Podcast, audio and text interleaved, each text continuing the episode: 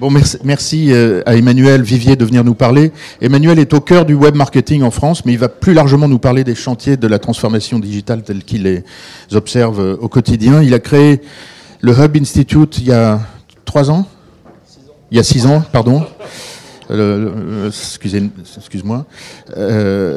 Et donc c'est un think tank qui réunit les professionnels du, web en particulier, mais du numérique plus largement, autour essentiellement de, questions liées à l'évolution du marketing, mais plus largement autour de la transformation euh, digitale. Donc merci beaucoup de venir nous parler, Emmanuel. Merci Lucas. Bon, bonjour à, toutes et à tous. Euh, donc effectivement, on parlait de transformation digitale. Alors quand, quand, on dit ça, je pense que tout le monde a un petit peu l'idée de, ce que ça donne. Et en même temps, euh, je pense qu'aujourd'hui, vous avez tous déjà fait des stages en entreprise un peu ou pas? Voilà, donc je pense qu'aujourd'hui, si vous demandez dans une entreprise, euh, euh, là aussi, quand on parle de disruption, de transformation, tout le monde comprend un peu la grande idée. Il va falloir changer le digital et le numérique, change euh, la société, change les industries et change les entreprises et les métiers. Et en même temps, je pense que vous pourriez demander à 10 personnes dans une boîte, il n'y a pas une personne qui vous dirait euh, comment définir la transformation digitale de la même manière. Parce qu'en fait, elle impacte euh, euh, effectivement, d'abord, enfin, on a, d'abord vu le web un petit peu digital sur le marketing. Mais finalement, ça impacte toute l'entreprise au niveau de l'orga, au niveau des RH, au niveau de la logistique, au niveau de l'IT. Et, et c'est pas évident. Et donc, du coup, il y a deux ans, on a pris le temps de d'interviewer pas mal de nos clients dans tous les domaines, alors le luxe entre autres, mais aussi l'industrie, la grande distribution, euh, la high-tech, et on a essayé de se dire, ok, si on devait expliquer à un COMEX, avec tous ces métiers différents, qu'est-ce que la transformation digitale, bah, comment on pourrait présenter un petit peu les choses euh, en commun. Je vais vous réexpliquer ça euh, un tout petit peu. Euh, on a cette chance au Hub Institute d'être un think tank, ce qui veut tout et rien dire. Euh, mais en gros, on est un cabinet qui fait de la formation. On va aider les grands groupes à évoluer, que ce soit dans la direction ou les employés. On va organiser des conférences parce qu'aujourd'hui, ça bouge tellement vite que finalement, pour savoir ce qui se fait de nouveau, qu'est-ce qui fonctionne, qu'est-ce qui fonctionne pas, faut réunir l'écosystème avec les annonceurs, enfin les entreprises, les startups, les experts, les éditeurs de logiciels, les agences et euh, les médias. Et donc c'est en mélangeant tout le monde qu'on sent un petit peu ce qui se passe. Euh, évidemment, on peut se poser des questions à 5 ou 10 ans, mais je vais vous dire que chez la plupart des boîtes, c'est plutôt déjà à une ou deux années. Euh, C'est-à-dire, on parle beaucoup en quarter, hein, en trimestre avec la bourse. Hein, c'est voilà, 4 ou 8 trimestres déjà, c'est pas mal. Vous l'aurez déjà. La plupart des directeurs marketing, voire des directions générales, vous n'êtes même pas sûr qu'ils seront encore là dans deux ans, euh, où il y aura une réorg ou un nouveau plan. Donc euh, c'est vrai que souvent ils naviguent encore un, tout petit peu euh, à vue. on va faire des études, donc là on va essayer de synthétiser tout ce qui se passe. C'est vrai qu'aujourd'hui on passe un peu d'une époque où on avait du mal à trouver l'info à une époque où il y a trop d'infos. maintenant c'est difficile de trier et finalement dans tout ce qu'on voit dans les médias autour du numérique de savoir qu'est-ce qui est important ou pas à court, moyen et long terme pour les entreprises, puisque tout est intéressant, mais enfin tout n'est pas forcément indispensable ou, vital pour les entreprises. Et puis on a un club avec une cinquantaine de marques, voilà qu'on anime, qui nous permet de d'être au cœur de, de tous ces échanges-là. On fait aussi pas mal de learning expedition à l'étranger, puisque là encore, il faut vraiment se rendre compte que le numérique c'est mondial c'est pas que la Silicon Valley, c'est pas que New York, c'est aussi beaucoup l'Asie. On va beaucoup en Chine euh, où ils sont plutôt très en avance. Euh, je pense qu'il faut vraiment sortir d'une vision très occidentale de euh, il y a la Silicon Valley, l'Europe et après le tiers monde. Le tiers monde du numérique, c'est de plus en plus nous par rapport à l'Asie. je vous garantis que quand vous allez à Shanghai, vous voyez tout ce qu'ils font avec un WeChat, on est plutôt en retard et que même si vous allez en Afrique, au Kenya sur le paiement mobile ou, ou d'autres pays, ils peuvent être bien plus en avance que nous sur certaines utilisations du mobile. Donc ça aussi il faut casser un peu cette image de dire toujours États-Unis, Europe et le reste du monde. De plus en plus, ça va être l'Asie. Regardez l'arrivée d'Alibaba euh, en France et en Belgique. Regardez euh, tous ces acteurs qui vont venir un peu nous chambouler euh, au-delà des, Google, Apple, Facebook et, Amazon. Alors, si je vous dis disruption, vous me dites quoi? Je vous poser plein de questions ce matin, hein, donc préparez-vous. Allez, qui se lance? Vous êtes super sage. Hein. On a pas mal d'éléments. Moi, Lucas m'avait dit, ils sont taqués, tu vas voir, euh, c'est la folie. Alors, disruption, qui se lance Bouleversement, il y a un côté euh, un petit peu inconfort, euh, changement, mais un peu brutal ou, voilà, un peu soudain. Quoi d'autre? Ça vous parle pas? Vous dites, nous, on est dans la disruption, donc franchement, nous, c'est normal. Il y a plein d'éléments, vu ce matin, hein, franchement.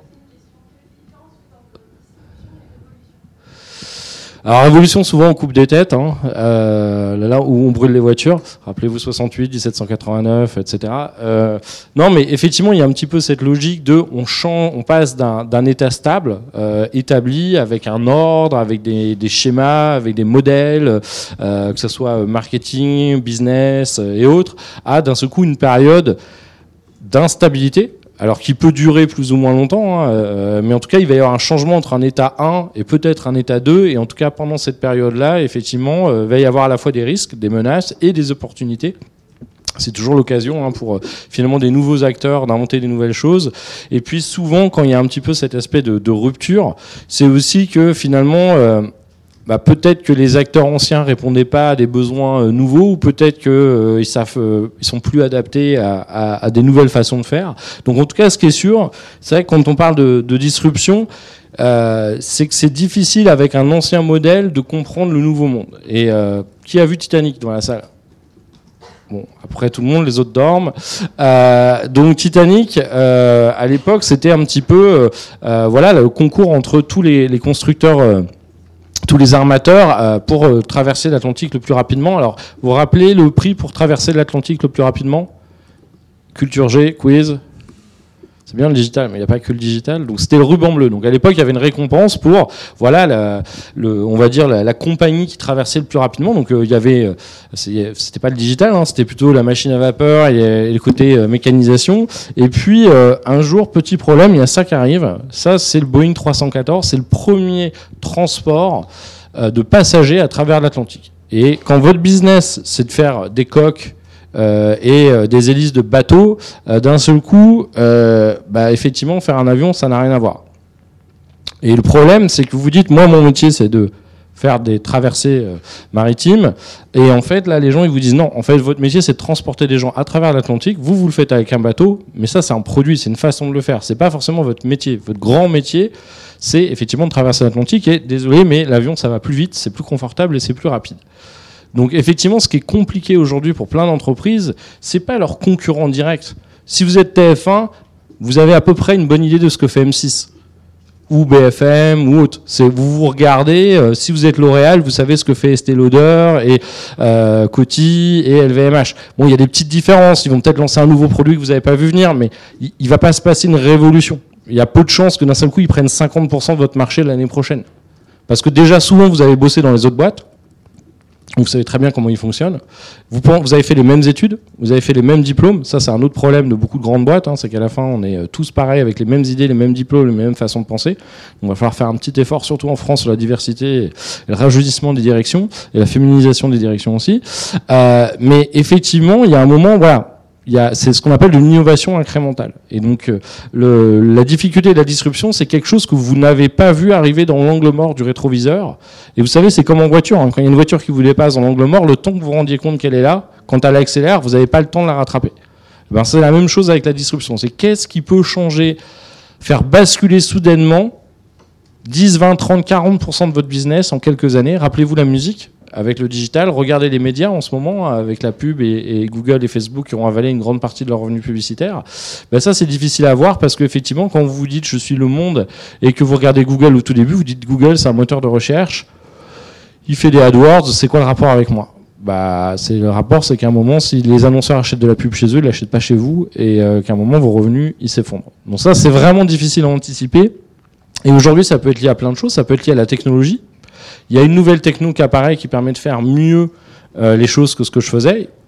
Il y a des nouveaux besoins, les clients ont des nouvelles attentes, je n'y répondais pas, euh, il y a une startup qui y répond, ou tout simplement les consommateurs, eux, changent de comportement. Et donc, euh, si je suis le PMU, par exemple, eh ben, j'ai peut-être un souci de me poser la question, est-ce que dans 10 ans, la nouvelle génération va faire du turf, va faire des paris en ligne? Je sais pas. Je sais pas si vous vous rappelez, chez vos grands-parents, il y avait certainement des armoires normandes et des horloges, et tout le monde avait à l'époque une horloge, c'était super important euh, chez soi. Bon, bah, je pense que les marchands d'horloges aujourd'hui, euh, ça doit aller un peu moins bien. Déjà, il n'y a pas la place de la mettre chez nous. Euh, donc, vous voyez, en fait, il y a aussi des, changements de comportement, des ruptures de comportement comme ça, et si on n'est pas capable de les anticiper, bah, effectivement, on peut vite se retrouver avec un business qui va pas bien. Donc, la vraie question pour toutes les marques aujourd'hui, c'est vraiment de se demander qui va être notre Boeing 314. Et je vais être très franc, quand la moitié ou les trois quarts du CAC 40 et des directions euh, ont plus de 60 ans, sont blancs, sont des mecs, euh, bah effectivement, je suis pas sûr que ce soit toujours les meilleures personnes pour imaginer le monde de demain, savoir quels sont les nouveaux usages, à quel point le numérique, les réseaux sociaux, le mobile ou la vidéo changent les choses. Je dis pas que c'est des gens bêtes, hein, c'est des gens, euh, s'ils sont là, c'est qu'ils sont plutôt euh, smart, mais ils sont peut-être smart sur un ancien modèle, et à partir du moment où le modèle bascule, ils risquent d'avoir des petits soucis. D'où effectivement des, besoins d'adaptation et de transformation. Alors quand on parle de transformation, désolé, ça pique un peu, mais on va regarder après ça en détail. On s'est rendu compte que finalement, quelles que soient les industries ou les secteurs, les entreprises ont à peu près les six mêmes chantiers. Alors j'en ai enlevé un qui est, la, qui est quand même un chantier important entre autres pour vous dans la mode, qui est la logistique et la production, parce que j'aurais pu refaire un autre bouquin juste là-dessus avec euh, avec mon associé. Donc oublions celui-là, mais qui est quand même un chantier important. Hein. Si vous regardez entre autres un des succès de Zara ou d'Amazon, c'est de pouvoir produire et de concevoir et de distribuer euh, très rapidement. Donc euh, la logistique c'est un domaine très très important, en particulier dans la mode et dans le retail. Mais si on regarde voilà, au niveau de la majorité des entreprises, il y a six grands chantiers à gauche. Le leadership. Une entreprise, c'est comme une armée. Hein. Si le général il décide pas d'aller faire la guerre, c'est pas le soldat qui va euh, déclarer euh, euh, qu'on va y aller euh, tout seul. Donc s'il n'y a pas une prise de conscience, une compréhension des enjeux, une vision de ce que veut dire le digital, une volonté de faire évoluer le business model, un soutien, une exemplarité quand ça va frotter, parce que le changement ça va frotter, le changement c'est pas simple, ça fait peur. Euh, regardez un tout petit peu en ce moment quand on veut réformer l'État, la SNCF ou les autres, et je n'en veux pas aux salariés de la SNCF d'essayer de défendre leurs avantages. Euh, on ferait tous.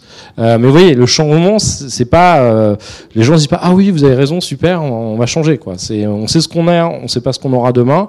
Donc s'il n'y a pas on va dire un rôle vraiment fort et moteur du management euh, à la tête de ces entreprises pour se dire je veux changer et on va assumer les difficultés, on va assumer les frottements, clairement il se passera rien. La deuxième chose c'est la culture et l'organisation. C'est si, souvent quand on parle de digital, on se dit ah bah c'est des problèmes de techno, de logiciel, de cloud. Euh, oui, mais le vrai problème, c'est d'abord, si on doit changer aujourd'hui, si on n'est plus adapté au monde, c'est plutôt parce qu'il y a eu un problème d'expertise. Les gens n'ont pas fait évoluer leurs compétences sur les nouveaux sujets. Il y a eu un problème de résistance au changement. On a, tué l'innovation. Pourquoi c'est des startups qui n'ont pas d'argent, euh, qui innovent et pas nous, alors qu'on connaît le métier, qu'on a plein de moyens, qu'on a plein d'ingénieurs Pourquoi quand vous êtes Renault, c'est Tesla qui fait des meilleures voitures électriques que vous alors que vous avez une super marque, vous avez un, euh, un réseau de distribution, vous avez plein d'ingénieurs, vous avez plein d'argent, c'est pas normal. Mais c'est parce que votre culture a fait qu'à un moment, vous avez appliqué un modèle, vous avez demandé aux gens de rentrer dans le modèle, vous avez demandé aux gens de ne pas déborder du trait, et tous les gens un peu trop innovants, un peu trop farfelus, un peu trop créatifs, vous avez fait dehors. On ne vous recrute pas, on ne veut pas de vous, on ne veut pas vous garder. Donc on garde des gestionnaires. Et donc aujourd'hui, il y a un problème au niveau de la culture et de l'organisation dans plein de boîtes, c'est qu'on dit aux gens, ouais, maintenant, il faut innover, hein, c'est important. Ouais, mais pendant 20 ans, vous leur avez dit, tais-toi, dépasse pas du trait. Et si vous vous preniez le risque d'innover, c'était un risque, c'était du temps, des efforts, et beaucoup de chances que ça vous retombe sur la tête. Donc effectivement, là encore, si vous avez même à la direction des gens qui ont été promus à chaque étape pour appliquer un modèle, vous étonnez pas quand ils arrivent en haut, ils n'ont pas envie de le révolutionner. En 1789, c'est pas le roi qui a fait la révolution. Hein. Plutôt envie de s'accrocher à sa couronne. Euh, ensuite, on a la techno et la data. Je pense que si vous avez tous été dans les boîtes, vous avez vu la tête de leurs intranets? Vous avez vu la tête de leurs ordinateurs? Il y en a qui avaient du Lotus ou des choses comme ça. Euh. Bon, vous voyez, donc là, il y a un petit problème, c'est qu'il y a ce qu'on appelle une dette technologique. Il y a beaucoup d'entreprises qui sont en retard, pas juste sur le marché, qui sont en retard même par rapport au B2C, par rapport aux consommateurs. Aujourd'hui, vous avez souvent un meilleur téléphone que le PDG d'un groupe du 440. Ben, c'est pas normal. Si euh, les cadres d'une boîte ont des téléphones il y a deux ou trois ans, comment ils peuvent inventer les services de demain avec les outils d'avant-hier? Donc là aussi, il y a une grosse mise à jour, beaucoup d'informatique. Alors là, je peux vous en parler, un retail and mode. Je vais être très franc, moi je suis très critique. Hein. Je pense que le luxe, euh, ils sont complètement à la ramasse sur le digital, c'est une catastrophe. Je pense qu'ils n'ont pas du tout bien compris le digital au début. Je pense qu'ils ont cru que le digital, c'était de faire du joli. Heureusement, il n'y a plus de flash, hein. euh, mais euh, on se contente de faire du joli. Aujourd'hui, vous allez dans n'importe quelle grande maison. C'est qui qui a le super pouvoir dans les grandes maisons? Au-delà du PDG c'est le directeur artistique, le directeur de la création ou la directrice de la création, qui a un rôle super important. Hein. C'est quand même donner la vision de la marque, euh, la création, etc. Certes. Mais aujourd'hui, quand vous allez dans un magasin offline, donc euh, vraiment dans un magasin, dans, dans la vie réelle, de quoi s'enorgueillit le luxe à chaque fois Qu'est-ce qui fait que ce magasin, c'est du luxe, entre autres? Le service, évidemment, il y a la qualité du produit, on va dire, au démarrage, c'est un peu la base. Mais souvent, voilà, il y a, un cérémonial, il y a une expérience au-dessus de la moyenne, parce qu'on est du luxe, nous ne sommes pas du, du produit lambda, donc le service, l'expérience, tout ce qu'on peut faire. Aujourd'hui, quand vous allez sur un site web de luxe, qu'est-ce que vous expérimentez? Je vais dire, pour être très sympathique, au mieux c'est joli, avec des belles images, un petit peu de vidéo, pourquoi pas. Souvent, c'est assez catastrophique en termes de ce qu'on appelle du X, donc euh, d'interface, ou du vide, euh, d'interface ou d'expérience. Et souvent, c'est très en deçà d'acteurs comme Uber, comme Spotify, comme, euh, comme Airbnb, qui sont des produits mainstream. Donc comment vous voulez prétendre être du luxe sur Internet si votre expérience n'est même pas au niveau de produits grand public? C'est comme si vous arriviez dans une boutique de luxe aujourd'hui et que l'accueil serait moins bon que chez Carrefour. Les marques ne le supporteraient pas. Et pourtant, elles le supportent tous les jours sur le digital. Donc il y a une dette technologique dans le luxe aujourd'hui qui est incroyable, qui est, euh, mortifère et qui est scandaleuse. Je vous le dis franchement, enfin moi si j'étais la tête des, maisons, euh, je pèterais un plomb. Euh, vraiment, il y a encore des sites qui ne sont pas responsives au niveau du mobile. Enfin, il y a un vrai problème. Et donc aujourd'hui, à côté de notre super directeur de la création, qui devrait y avoir sur le digital Il devrait y avoir un, UX designer, un super UX designer, et quand je dis un, ça serait plutôt une équipe, parce qu'aujourd'hui, chez des Airbnb ou chez des Uber, c'est plutôt des équipes de 50, 60, 100 personnes qui travaillent juste sur l'interface. Et la qualité, je sais pas si vous avez déjà remarqué que effectivement chez Airbnb, le site, il est, enfin, c'est dingue, c'est hyper bien foutu. Ça marche hyper bien sur le mobile, ça marche hyper bien. Chez un Netflix, c'est la même chose. Vous utilisez tous Netflix, vous avez vu à quel point c'est pratique, c'est simple, ça marche. Enfin, à la limite, vous y pensez même pas et c'est recommandé et c'est personnalisé. Ce qu'on attend aussi dans une boutique, c'est qu'on nous reconnaisse si on est un client habitué ou un grand client. Bah là, c'est pas du tout le cas sur euh, le digital. Donc il y a une dette technologique. Et puis peut-être que la dernière chose qui manque, ça commence à changer dans les maisons, ça serait un directeur ou une directrice de l'expérience client, mais omnicanal. C'est-à-dire, c'est quoi l'expérience du luxe dans un chatbot? S'il y en a. C'est quoi l'expérience du luxe dans une application mobile? C'est quoi l'expérience de luxe sur les réseaux sociaux? Quand je vois encore, je suis désolé, hein, je devrais pas les nommer, mais c'est pas grave, euh, qu'il y a encore quelques années, j'avais fait une formation au COMEX de Céline, euh, qui nous expliquait que effectivement, Phoebe Fellow avait, enfin leur directrice de création avait décrété que non, Céline n'allait pas sur les réseaux sociaux. C'est un choix. À la je préfère qu'il y ait un choix qui en ait pas.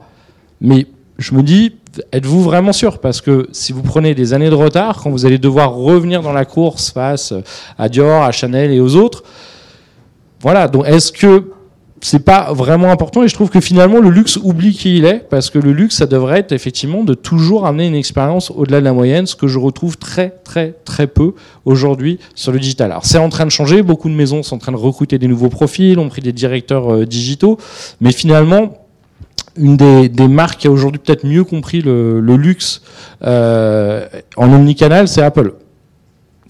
C'est finalement, si vous regardez, c'est peut-être de la techno, mais c'est de la techno de luxe qui fait une marge bien supérieure à la moyenne, qui a une vision euh, avec euh, des boutiques dans lesquelles ils ont beaucoup investi. Donc là encore, un acteur technologique qui pourtant investit dans le retail, ils auraient pu se dire on fait que du e-commerce, qui va investir beaucoup dans le design de ses points de vente, qui va réfléchir. Vous savez que par exemple, dans un, dans un magasin Apple, le, les écrans des ordinateurs sont jamais au bon angle. Ils sont bizarrement euh, penchés. À votre avis, pourquoi? Ah bah vas-y, c'est pas grave.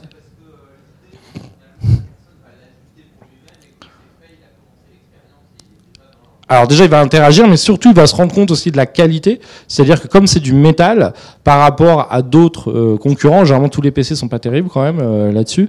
Euh, bah ouais, on va se rendre compte, on va, on va l'inviter à interagir avec le produit. On va se rendre compte. C'est pour dire, en fait, vous vous rendez pas compte, mais dans un Apple Store, le moindre petit détail est pensé. Il n'y a pas de caisse. Vous faites pas la queue C'est les gens qui peuvent vous encaisser.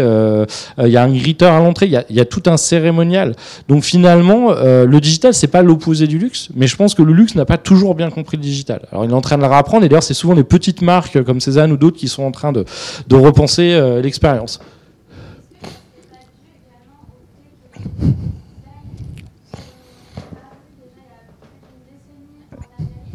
Mhm.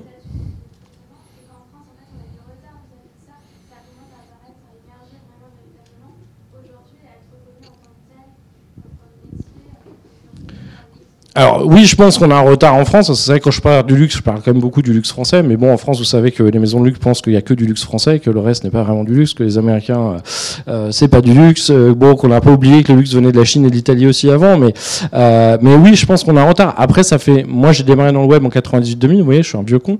Euh, mais effectivement, il y avait déjà des UX designers à l'époque. Alors, on avait plus de limites, il y avait plus de contraintes techniques. Mais je veux dire, c'est nouveau, mais pas trop nouveau quand même. Ça fait quand même 20 ans qu'il faudrait se mettre à jour. Donc on sent que pendant longtemps ils ont résisté en se disant d'abord le digital n'est pas noble, l'expérience est trop déceptive, on ne veut pas euh, aller sur internet. Puis après ils ont fait des sites web, puis après ils ont dit on ne veut pas vendre sur internet parce que l'expérience de vente est déceptive. Puis ils s'y sont mis. Puis après ils nous ont fait on veut pas vendre sur le mobile parce que l'expérience est déceptive. Euh, bon et à la fin ils vendent chez vente privée quoi. Parce que vente privée, eux, ça fait 10 ans ou 15 ans qu'ils galèrent, qu'ils se sont tapés toutes les galères, qu'ils ont appris, qu'ils ont développé une expertise, qu'ils ont développé un savoir-faire, une expérience, qu'ils ont recruté des profils, et qu'aujourd'hui, finalement, l'expérience de vente privée est peut-être parfois plus luxe que certaines maisons. Et pourtant, c'est du déstockage.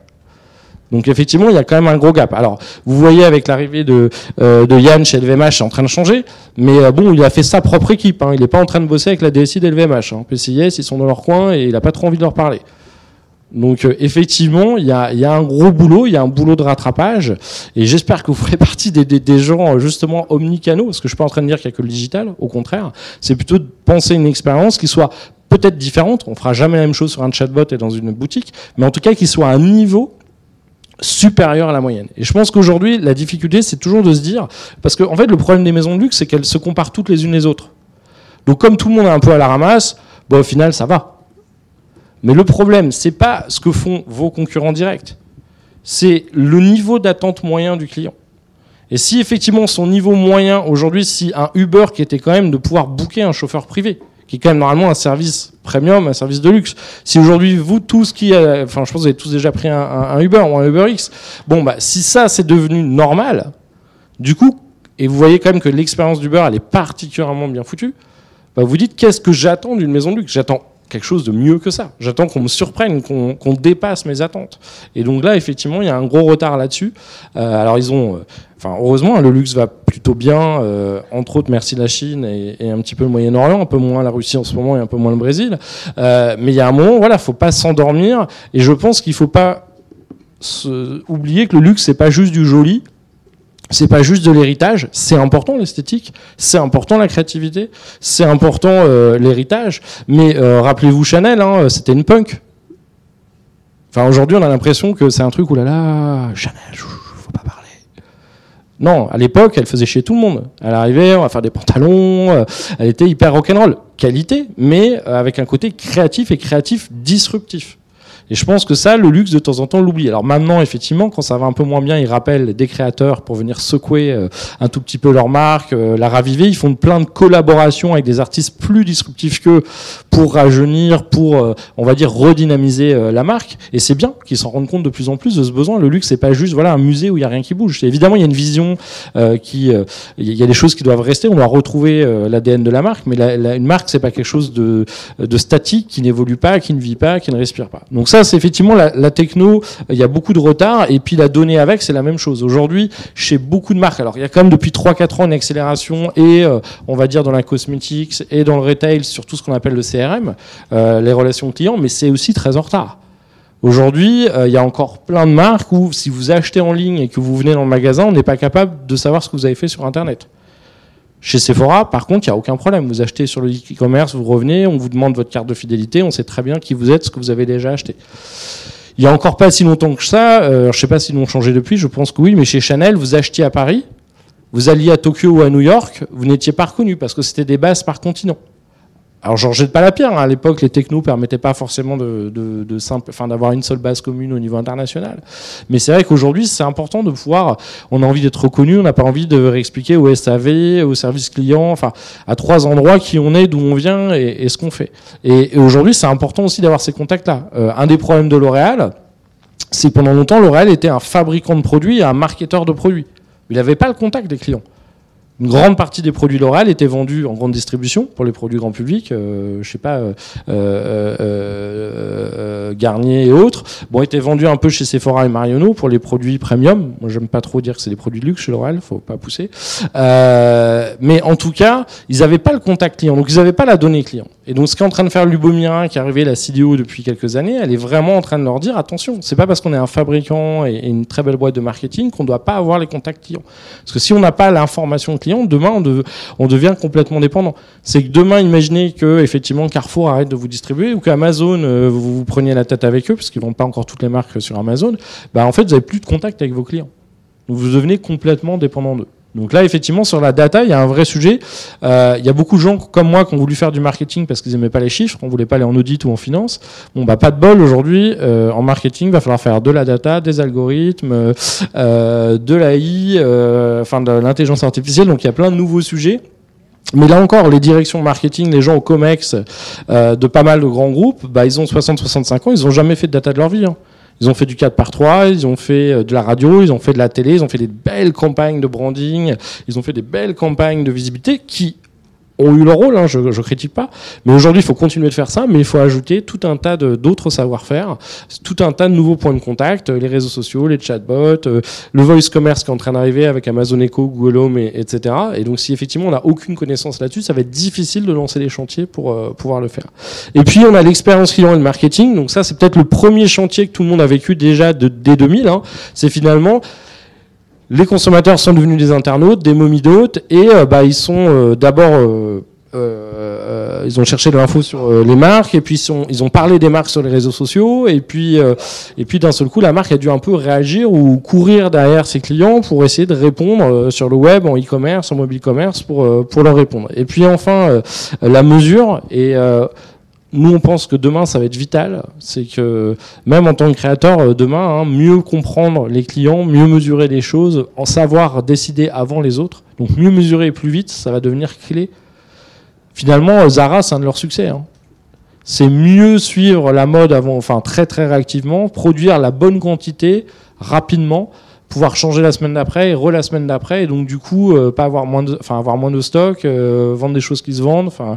Et donc si vous regardez bien là qu'est-ce qu'on a en haut comme euh, personne dans l'entreprise? Leadership c'est qui?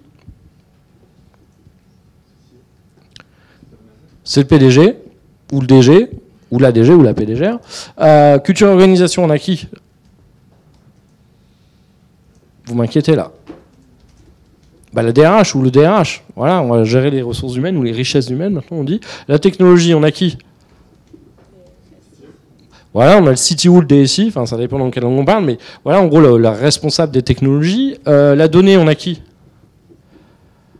Personne. Oui, en général, on a personne. C'est un peu le problème. C'est que souvent, il n'y a pas de chief data officer. C'est un peu un drame en ce moment. Et en ce moment, d'ailleurs, il y a une nouvelle personne qui est en train d'arriver dans ce département-là, qui est le DPO. Ça vous dit quelque chose? Ah ben à partir de mai, c'est obligatoire, hein, donc il va falloir euh, vous mettre à jour. Donc c'est Digital Privacy Officer. En fait, il y a une nouvelle loi euh, européenne qui s'appelle la RGDP euh, euh, qui sort à partir de mai. en gros, qui est une loi qui va faire beaucoup de secousses dans les entreprises, qui s'applique à hein, tout le monde. Voilà, qui dit juste, en gros, je vais faire simple, vous ne pouvez plus prendre des données des clients sans leur dire que vous les avez, sans leur dire comment vous allez les utiliser. C'est-à-dire que par exemple, si vous abonnez une newsletter et que je vous envoie, j'utilise votre mail pour autre chose, j'ai plus le droit de le faire. Je dois vous demander dès le début quand vous inscrivez, attention, votre email, je vais l'utiliser pour faire ça, pour faire ça, pour faire ça et pour faire ça. Donc c'est très contraignant. Et si je ne le fais pas, les pénalités possibles, ça ne veut pas dire qu'elles vont être mises, surtout pas tout de suite, parce qu'à mon avis, sinon les 9 dixièmes des boîtes vont être condamnées, c'est euh, jusqu'à 2 à 5% du chiffre d'affaires limité à 25 millions d'euros. Donc là, je vous dis qu'en ce moment, dans les boîtes, ça secoue fort parce que tout le monde est un peu flippé de se dire, et c'est du chiffre d'affaires mondial. Donc effectivement, en ce moment, le DPO, il est un peu à cheval entre le juridique, la data et la technique. Et je peux vous dire que des profils comme ça en ce moment, il n'y en a pas beaucoup. et que quand toutes les entreprises vont devoir nommer quelqu'un en DPO, euh, effectivement, ça va devenir compliqué. L'expérience client et le marketing, qu'est-ce qu'on a dans l'entreprise? Allez-y, allez-y. Le alors, directeur ou directrice marketing, ouais. Qui d'autre? Alors, on peut avoir directeur ou directrice CRM, puis directeur ou directeur euh, digital, tout simplement, CDO ou directeur de la transfo, des fois aussi on peut retrouver là. Et la mesure, on a qui? Bah, pas grand monde non plus. Euh, et je pense qu'à terme, il y aura un Chief Performance Officer ou un Chief Measurement Officer parce que ça va devenir tellement important que nous, on est persuadé qu'à terme, il y aura, euh, il y aura quelqu'un. Donc après, on voit bien qu'il y a plein de sous-chantiers. Ouais. Oui, alors des analystes, ils seraient sous le Chief Data Officer dans la partie de données. Il y aura euh, des data, enfin des gens de data visualisation, data miner, euh, des business analysts. Enfin, il y aura, il y aura plein de gens. Là, j'ai mis juste les, les, top boss, mais après, dans chacun, il y aura des équipes. Hein. Si on regardait en direction digitale, il y aura euh, les gens du référencement, de l'UX. Bon, ils peuvent être aussi à la techno, donc ça fait tout un tas de métiers. Ce qui est sûr, c'est que derrière, il y a des choses à faire dans l'ordre selon notre niveau de maturité. Si on regarde sur la data, par exemple, en ce moment, tout le monde nous parle de big data. Bon, un peu moins, mais c'était pendant les deux dernières ou trois dernières années. On nous parle d'intelligence artificielle, beaucoup en ce moment. Euh, on nous parle aussi de prédictif. Alors, c'est des vrais sujets, c'est des sujets importants.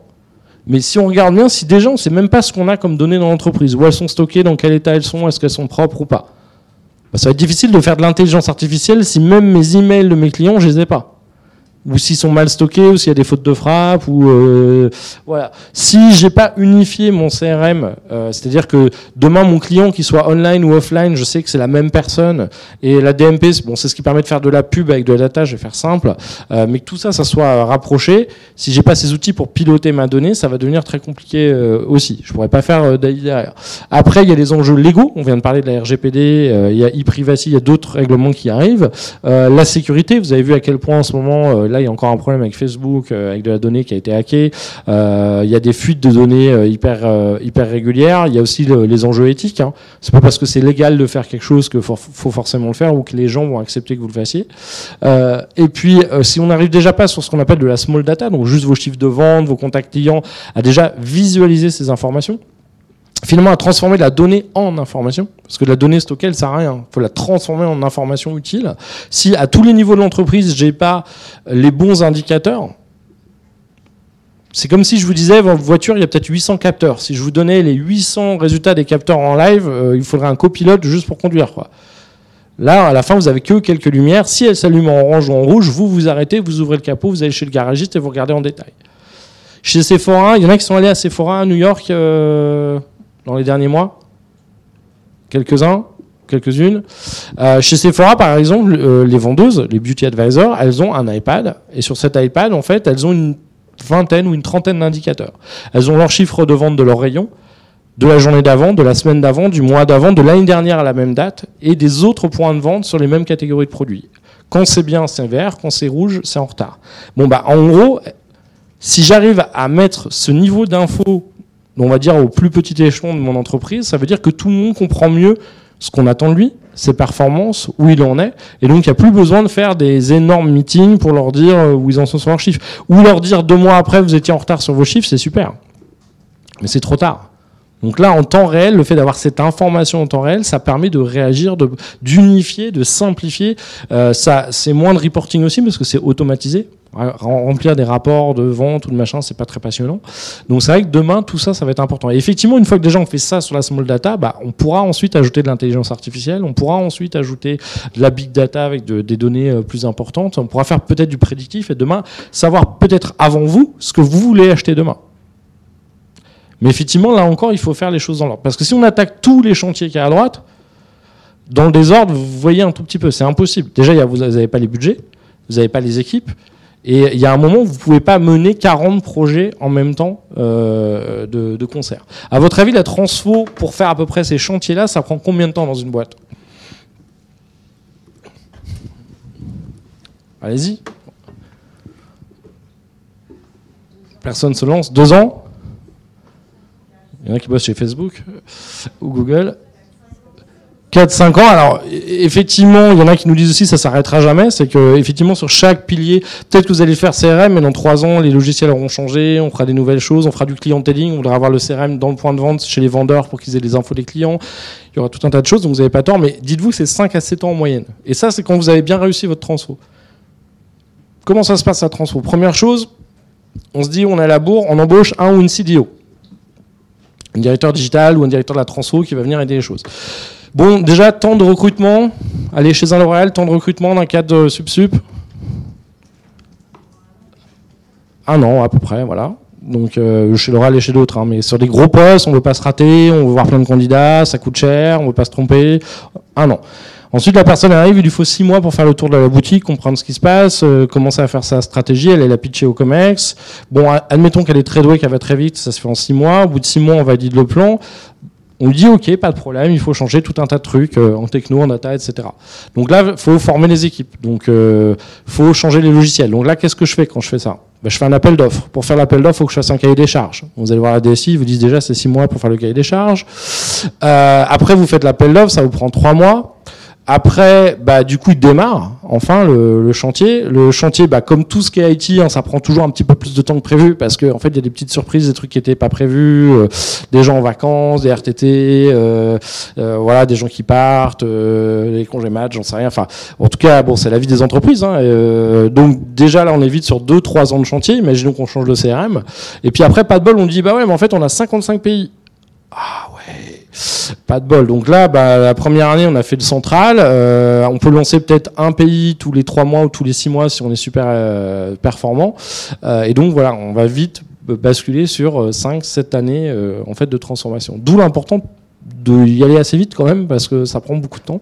Alors évidemment, tout le monde n'est pas à zéro. Hein. Il y en a qui ont déjà lancé pas mal de choses euh, en interne, mais c'est vrai que voilà, ça paraît toujours très facile de dire ah les grosses boîtes elles sont à la bourre, il y a qu'à Faucon et pourquoi euh, la semaine prochaine, euh, voilà pourquoi la SNCF elle a des problèmes de, de panne d'information, etc.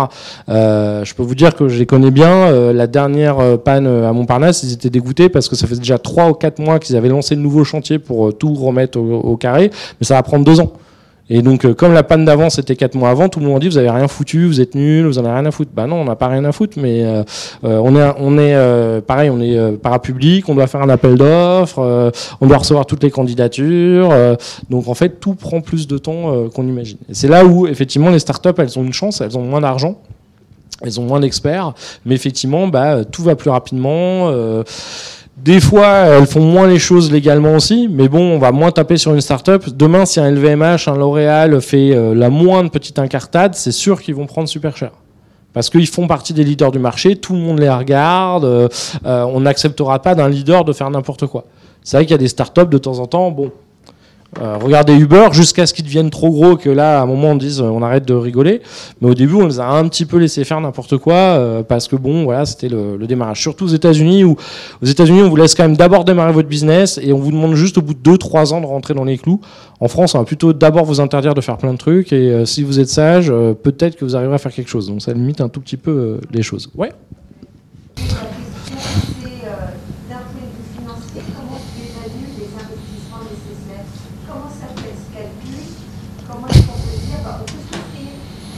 Alors, effectivement, il y a vraiment ça, c'est-à-dire qu'il n'y a pas zéro informatique euh, dans les boîtes, mais souvent ils ont mis des systèmes avant Internet, avant les API, avant le cloud. Donc, malheureusement, ces systèmes aujourd'hui euh, correspondent plus à la réalité, ils peuvent pas s'interfacer. Euh, aujourd'hui, dans plein de boîtes, vous avez Cegid, par exemple, le logiciel de caisse. Bah, à l'époque, votre caisse, elle n'avait pas besoin d'être connectée à votre site Internet, à votre site e-commerce. Donc là, aujourd'hui, on doit recréer des rustines, on doit changer les choses, et effectivement, c'est assez lourd, surtout quand d'un pays à l'autre, des fois, on n'a pas du tout fait les mêmes choix, et du coup, on se retrouve avec des systèmes qui sont pas compatibles entre eux euh, euh, ou autres.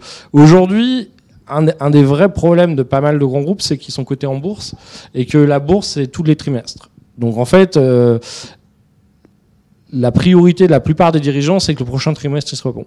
Le problème, c'est que changer la technologie, faire la transformation, comme c'est plusieurs années, ça veut dire dépenser de l'argent pendant plusieurs années avant d'en avoir les bénéfices. Le problème, c'est qu'il y a beaucoup de dirigeants qui se disent est-ce que je vais prendre le risque de me faire taper sur les doigts parce que pendant deux ou trois ans on a perdu de l'argent, me faire virer pour que ce soit le prochain qui profite euh, des résultats?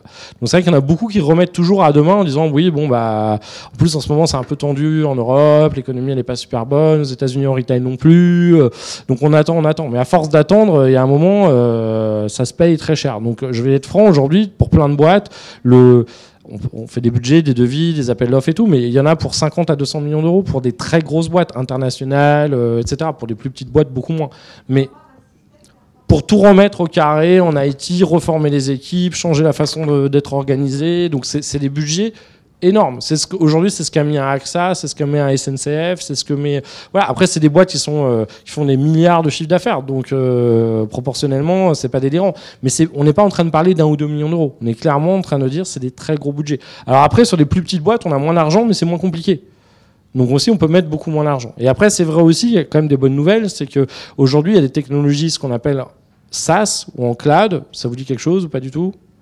En gros, avant, j'achetais un très gros logiciel, je l'installais chez moi et que j'ai un utilisateur ou 10 000, ça me coûtait un peu le même prix. Il y avait un coût fixe qui était énorme.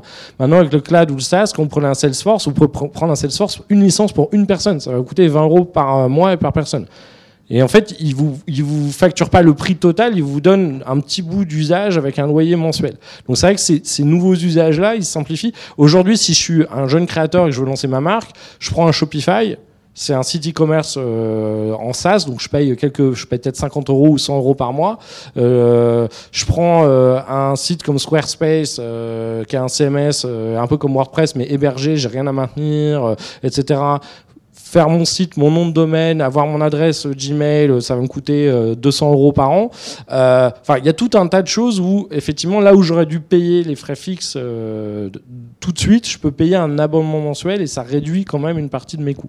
Mais c'est presque plus facile de démarrer de zéro sans avoir l'existant, que finalement ceux qui ont l'existant, on pourrait se dire bah tant mieux, ils ont déjà investi, ouais, mais comme toutes ces technos n'étaient pas mûres à l'époque et coûtent très très cher, et qu'en plus il faut continuer de les maintenir, parce que souvent on dépense encore plein d'argent, parce qu'on se dit au lieu de faire les 200 millions de, dépenses, ben, je vais continuer de dépenser 50 millions de maintenance par an. Donc en fait, dans 4 ans, j'aurais quand même dépensé mes 200 millions. Mais comme c'est difficile d'expliquer à la bourse qu'on va dépenser 200 millions, euh, bah, on repousse, on repousse, on repousse. Mais en fait, on continue de mettre des rustines sur des trucs qui sont euh, complètement dépassés et qui limite coûtent plus cher à, maintenir, mais euh, il faut, il faut tout, tout redémarrer. Alors quand on regarde le premier chantier, leadership management. Transportable. Vous connaissez? Eh Oui, oui, oui, oui. Pas de fil, pas de mulot, ça marche à pile. Oui, oui. Voilà, donc là c'était euh, un petit clin d'œil au guignol que vous n'avez pas forcément connu parce que vous êtes trop jeune. Euh, en tout cas, non mais avec Chirac, etc. à l'époque. Mais bon, c'était un peu moqué de, Chirac qui avait parlé du mulot à la place de la souris. Bon, Sarko, il y a pas longtemps, qui connaissait pas le bon coin, mais je peux vous en trouver pas mal d'autres à gauche, euh, au centre et enfin un peu partout. Bon, peut-être à part peut-être Mélenchon qui fait du YouTube, mais euh, mais effectivement, on voit bien que c'est pas méchant, mais c'est une question de génération et qu'effectivement, il y a tout un tas de personnes qui aujourd'hui sont malheureusement quand même souvent les dirigeants politiques un peu moins, ça s'est rajeuni dernièrement, euh, euh, et, business, euh, qui, ou même créatif, hein, parce qu'en France, je trouve qu'on est quand même dans un pays, en termes de création, on a beaucoup l'establishment de la création. pour les jeunes créatifs, c'est un peu plus compliqué. Bah, on voit bien, voilà, ces gens-là, c'est pas méchant, mais ils sont pas tous aussi curieux qu'à l'IFM. ils auraient peut-être besoin de venir aussi sur les bancs ici, mais effectivement, bah, c'est juste c'est difficile aussi quand, vous avez fait toute votre carrière sans toucher à ces sujets-là, que vous avez réussi en plus, euh, de vous dire que non, euh, malgré mes recettes de, la réussite, euh, il y a des nouvelles façons de faire, il y a des nouveaux enjeux, il y a des nouveaux challenges. Et en plus, quand bien même vous auriez conscience, ils ne sont pas débiles, hein, qu'il faut changer, vous en savez rien de comment changer, parce que vous l'avez jamais fait. Et en plus, on dit aujourd'hui, il faut aller dans le digital, mais on ne sait pas trop quand même les modèles. Donc, changer pour un truc, que vous savez pas trop faire et vous savez pas trop à terme combien ça va coûter, combien ça va rapporter. Bon, bah, c'est sûr qu'on peut pas trop leur en vouloir de partir en courant en disant génial, euh, euh, on va changer la boîte. Et en plus, vous savez que si vous bougez trop, vous allez avoir euh, des grèves, des manifs et, et, d'autres problèmes. Donc, c'est vrai que c'est pas facile de, changer. Donc, j'en jette pas la pierre. Hein. C'est un boulot très compliqué aujourd'hui d'être à la direction d'un grand groupe. Et plus vous êtes gros, plus vous devez maintenir un chiffre d'affaires.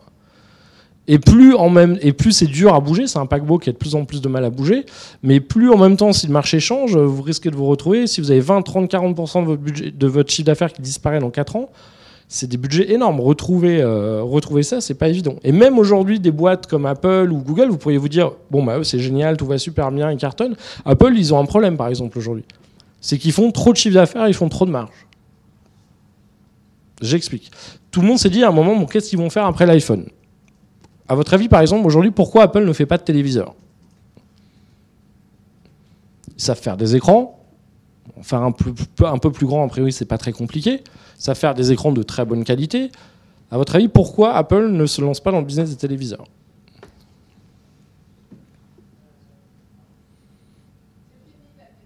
Alors on pourrait se dire que la télé c'est fini, ça, pourrait être une raison. Hein. Bon, a priori, encore quand même plus de gens qui regardent la télé que qui sortent sur Internet sur leur mobile, hein, euh, encore pour dans quelques années. Non, en fait, le problème, c'est qu'Apple gagne trop d'argent et qu'en fait, ils font tellement de marge sur ça qu'une télé, ça occupe à peu près 50 fois la taille d'un iPhone et qu'ils feront à peine plus de marge sur une télé que sur un iPhone. Donc ça va prendre tellement de place dans leur magasin de mettre des télés que c'est pas assez rentable. En fait, ils sauraient très bien faire une télé. Il n'y a aucun problème. Mais ils ont habitué la bourse à un niveau de rentabilité tellement élevé que s'ils allaient sur la télé, d'un seul coup, leur marge deviendrait, elle serait encore top, hein, elle ferait peut-être 15 ou 20%, mais là, ils doivent faire 50 ou 70. Donc, du coup, ça serait pas rentable. Donc, finalement, euh, c'est un peu absurde, mais même Apple peut pas toujours faire ce qu'il veut parce qu'en fait, on attend de lui, avec cette contrainte de la bourse, de faire une super marge et donc euh, bah, de, faire des produits petits qui rapportent beaucoup d'argent. Euh, donc, je sais pas si un jour ils feront des joyaux, mais, mais effectivement, ça pose deux, trois sujets. Alors, si je vous demande qui utilise LinkedIn, vous me dites tout le monde, j'espère. C'est tous endormis. Qui utilise Twitter? Bon, 70%. Qui utilise Snapchat? Bon, là, j'ai plus personne. Ah, mais je m'inquiète, vous êtes des vieux, en fait. Hein. Bon, peu importe, mais vous voyez déjà, on vient tous le vieux con, la vieille conne de quelqu'un un jour. Donc, euh, on suit toujours les trucs, hein, puis à un moment on se dit ah non mais ce nouveau truc ça me saoule, je comprends rien là, déjà, je passe déjà trop de temps sur mon ordinateur ou mon téléphone, donc c'est pas évident. Euh, à chaque fois que je fais des conférences, il y a toujours un nouveau truc où les gens se disent ah non mais là moi là je suis plus là. Si je leur montre je sais pas par exemple des, lentilles connectées, euh, les gens ils sont super flippés, ils font mais à l'époque, j'aurais montré un téléphone portable il y a 30 ans, euh, les gens ils auraient dit ah non mais euh, ça personne va l'utiliser, ça sert à rien. Donc ce qui est vachement dur, c'est on vous demande pas toujours d'aimer la nouveauté. Je vous demande pas forcément d'aimer Snapchat ou LinkedIn ou Twitter. Mais si vous prenez pas le temps de vous y intéresser, de comprendre comment ça marche, à quoi ça sert, les forces et les faiblesses, ça veut dire qu'à un moment vous lâchez une partie d'innovation. Qui a un, Google Home chez lui? On a une personne, c'est pas mal, hein, ça fait une sur 60, ça fait un bon ratio. 2 à 1,5. D'accord Bon, Amazon Echo, personne n'a ramené d'Angleterre ou des États-Unis encore? D'accord Et les autres, vous comptez en acheter A priori, Amazon Echo, là, c'est pour le 15 avril. Hein. Et euh, le Google Home Mini, c'est 30 euh, euros. Hein. Moi, je serais vous, euh, je comprends pas que vous, n'en vous en ayez pas. Clairement, je dis pas que c'est super ou c'est génial, mais demain, le vous avez déjà l'e-commerce, vous avez le mobile commerce. Demain, vous allez avoir le voice commerce. Vous allez pouvoir acheter sur Amazon Echo, sur Google Home, dans votre enceinte, mais bientôt dans votre voiture, et bientôt dans votre casque audio, et bientôt dans votre ordinateur par la voix. Ouais. On, parle beaucoup aujourd'hui de Google Home, par exemple, en, IoT, mais il y a une dizaine, voire quinzaine d'années, il y avait Nabasta qui était fonctionnait sur le même principe, et au final, c'est devenu un flop, enfin, Mother aussi. Pourquoi aujourd'hui Google Home est, autant reconnu alors qu'on avait déjà ça il y a plusieurs années? Alors, on va reprendre, euh, c'était qui nous parlait de révolution tout à l'heure? Alors moi je comprends pas, ils ont démarré la révolution avec la terreur et Robespierre, ça marchait pas du tout, on a coupé la tête de plein de gens, pourquoi on a continué? En fait ce qu'il faut vous dire dans l'innovation, c'est souvent pas les premiers qui ont raison. En fait, si vous regardez bien dans l'innovation, il y a toujours des précurseurs ou des gens qui démarrent et souvent ça ne marche pas. Euh, Aujourd'hui, l'iPhone ou l'iPad, ça cartonne. Le premier ordinateur tactile, c'était Newton chez Apple. C'était un flop. La techno n'était pas prête, la puissance, la calcul, euh, c'est tout pourri et ça n'a pas du tout marché. Alors vous, vous avez peut-être pas connu, mais les premiers ordinateurs que nous on s'est tapés, il y avait un écran noir et vert.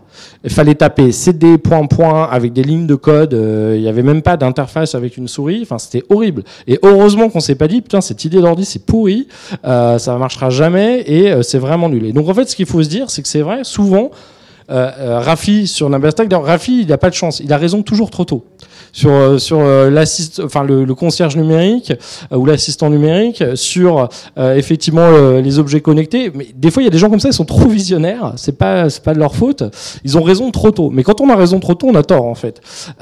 et donc des fois, c'est plus une question.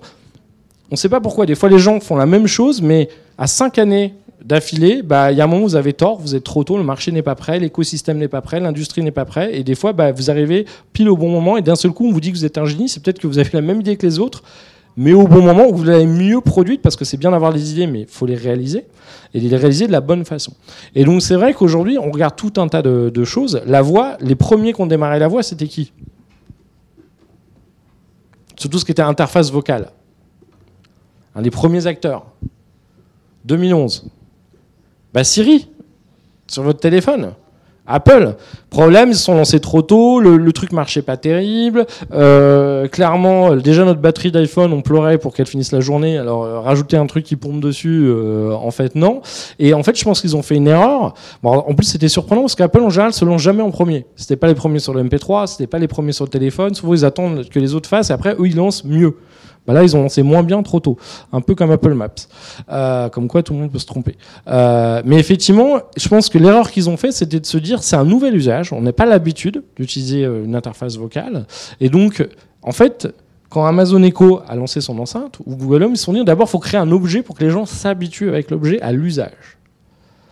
Donc aujourd'hui, Amazon Echo, avant Noël dernier, ils annonçaient 30 millions d'enceintes vendues aux États-Unis, en Allemagne et en Angleterre.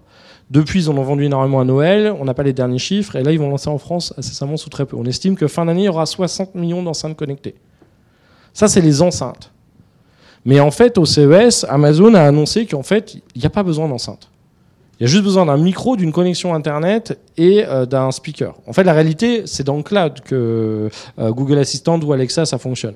Donc ils disent, là, on a signé deal, il y a une quinzaine d'ordinateurs qui vont sortir, il y aura Amazon Echo à l'intérieur. Enfin, il y aura Alexa à l'intérieur il y en aura dans les voitures, il y en aura dans vos casques audio. Et Google Assistant, qui est la technologie euh, concurrente à Siri et à Amazon Alexa, annonce la même chose. Ça veut dire que demain, votre concierge numérique, il va vous suivre constamment. À tout moment, vous avez vu le film Heure bah, c'est un petit peu la même chose. Demain, votre super concierge numérique, il vous connaîtra mieux que personne. À tout moment, vous lèverez le matin, vous lui direz. Alors, vous pourrez piloter des objets connectés, allume-moi la lumière, euh, piloter des logiciel, démarre mon Spotify, joue ma playlist. Vous pourrez leur demander de l'information spécifique. Quel est le créateur de cette robe que je vois passer à la télé euh, sur euh, telle émission? Euh, Vous pourrez leur demander de commander quelque chose. Alors chez Amazon, par exemple, commande-moi six bouteilles d'évian. Ou vous pourrez leur demander de, de, de commander chez un service tiers. Commande-moi une pizza chez Domino's ou commande-moi un Uber. Donc là déjà, Amazon demain va prendre des commissions sur des services externes à Amazon. Et donc demain pour vous, vous, vous serez les vieux de 60 ans là dans les boîtes et vous ferez de la data et du digital, mais là on vous ne connaissez pas la voice. Donc en fait, vous allez vous poser des questions parce que demain, demain qu'est-ce qui va se passer? Vous n'avez pas vu l'Amazon EcoLook? Vous l'avez vu ou pas? Donc ça, c'est une des enceintes, parce que Amazon Echo, ils en ont sorti plein. C'est une qui vous prend en photo avec deux tenues et qui vous dit par intelligence artificielle quelle est la tenue la plus populaire en ce moment. Bah ça, je suis désolé, mais si vous travaillez dans la mode demain, ça va, ça va ou ça devrait avoir un impact potentiel sur vous. Donc demain, voilà, si, je veux référencer mon produit chez Amazon et que comment les gens vont me trouver avec la voix? Quels mots ils vont prononcer? Est-ce qu'ils vont prononcer le nom de ma marque? Est-ce qu'ils vont prononcer le nom de ma catégorie? Aujourd'hui, si vous utilisez l'application de La Redoute, La Redoute, c'est pas du luxe. Hein euh. Alors hop, je vais sur La Redoute. Il y a un paradoxe qu'on rencontre tout le temps et qu'on va croiser plusieurs fois pendant ces quatre jours, c'est que plus il y a de digital, moins il y a de technologie en fait. C'est assez curieux. Euh, la voix est en train de, remplacer beaucoup de choses. En fait, quand la technologie est très bonne, elle devient invisible. Parce qu'on ne parle plus de techno, on a juste usage. Donc là, je suis sur la redoute, voilà, je suis sur l'application. J'ai le petit moteur de recherche. Alors, je peux chercher avec une photo, mais je peux chercher avec le micro. Une robe rouge. Et là, voilà, tout simplement, je viens de lui demander une recherche, alors qui peut être plus ou moins complexe, et il va aller chercher. Donc c'est juste une nouvelle façon de naviguer. Alors je dis pas qu'il n'y a que celle-là, hein. mais demain ça pose plein de sujets. Si euh, par exemple je demande à commander des batteries sur euh, Amazon, le site web, il va me ramener du Duracell, du Energizer, etc. Si je demande des batteries sur Amazon Echo, il me propose que des batteries Amazon. Parce que Amazon se dit c'est de la commodité, c'est du, c'est du produit, on s'en fout en fait, euh, vraiment de la marque dans ce cas-là. Donc je vais plutôt essayer de foutre mes produits à moi euh, euh, en premier. Donc vous voyez, demain quand on vous parle de trade marketing, les visuels, le packaging, etc. Bah, par exemple sur la voix, il n'y en a plus. Donc comment je me référence? En même temps, Amazon vient de lancer le Amazon Echo Show avec un écran et Google vient de lancer Google Display qui est son enceinte aussi avec un écran. Parce que dans certains cas, ils se rendent compte que ne pas avoir d'écran, c'est pas terrible. Vous voulez une recette de cuisine? Moi, honnêtement, je suis pas très bon en cuisine. Il y a des termes tellement compliqués. Si on me montre pas le geste, franchement, je suis pas sûr que je vais comprendre si on me lit à la voix ce qui se passe.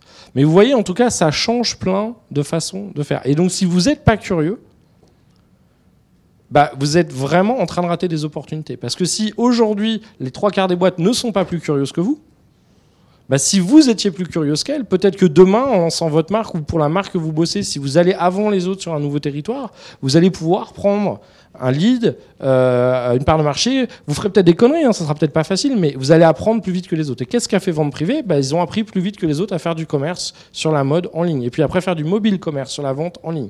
Et aujourd'hui, ils font 3 milliards 2, 3 milliards 5, quelque chose comme ça en chiffre d'affaires. Donc vous voyez, c'est le digital, l'innovation, c'est jamais facile c'est jamais confortable. Je suis pas en train de me dire c'est génial, allez-y, euh, ça va être trop cool. Il y a plein de startups, euh, il y a 9 startups sur 10 qui vont faire faillite. Mais il n'y a, pas de grande victoire ou il n'y a pas de super business sans faire d'efforts. Et si vous êtes prêt à faire l'effort ou d'être plus curieux que les autres avant les autres et avant ces directions, bah en fait, euh, vous allez peut-être trouver une idée pour lancer une boîte, pour améliorer les ventes de votre, de votre marque, peut-être mieux comprendre que les autres. Et potentiellement, je vais être franc, votre profil il risque de valoir beaucoup plus cher. En ce moment, les profils qui valent super cher en entreprise, c'est quoi?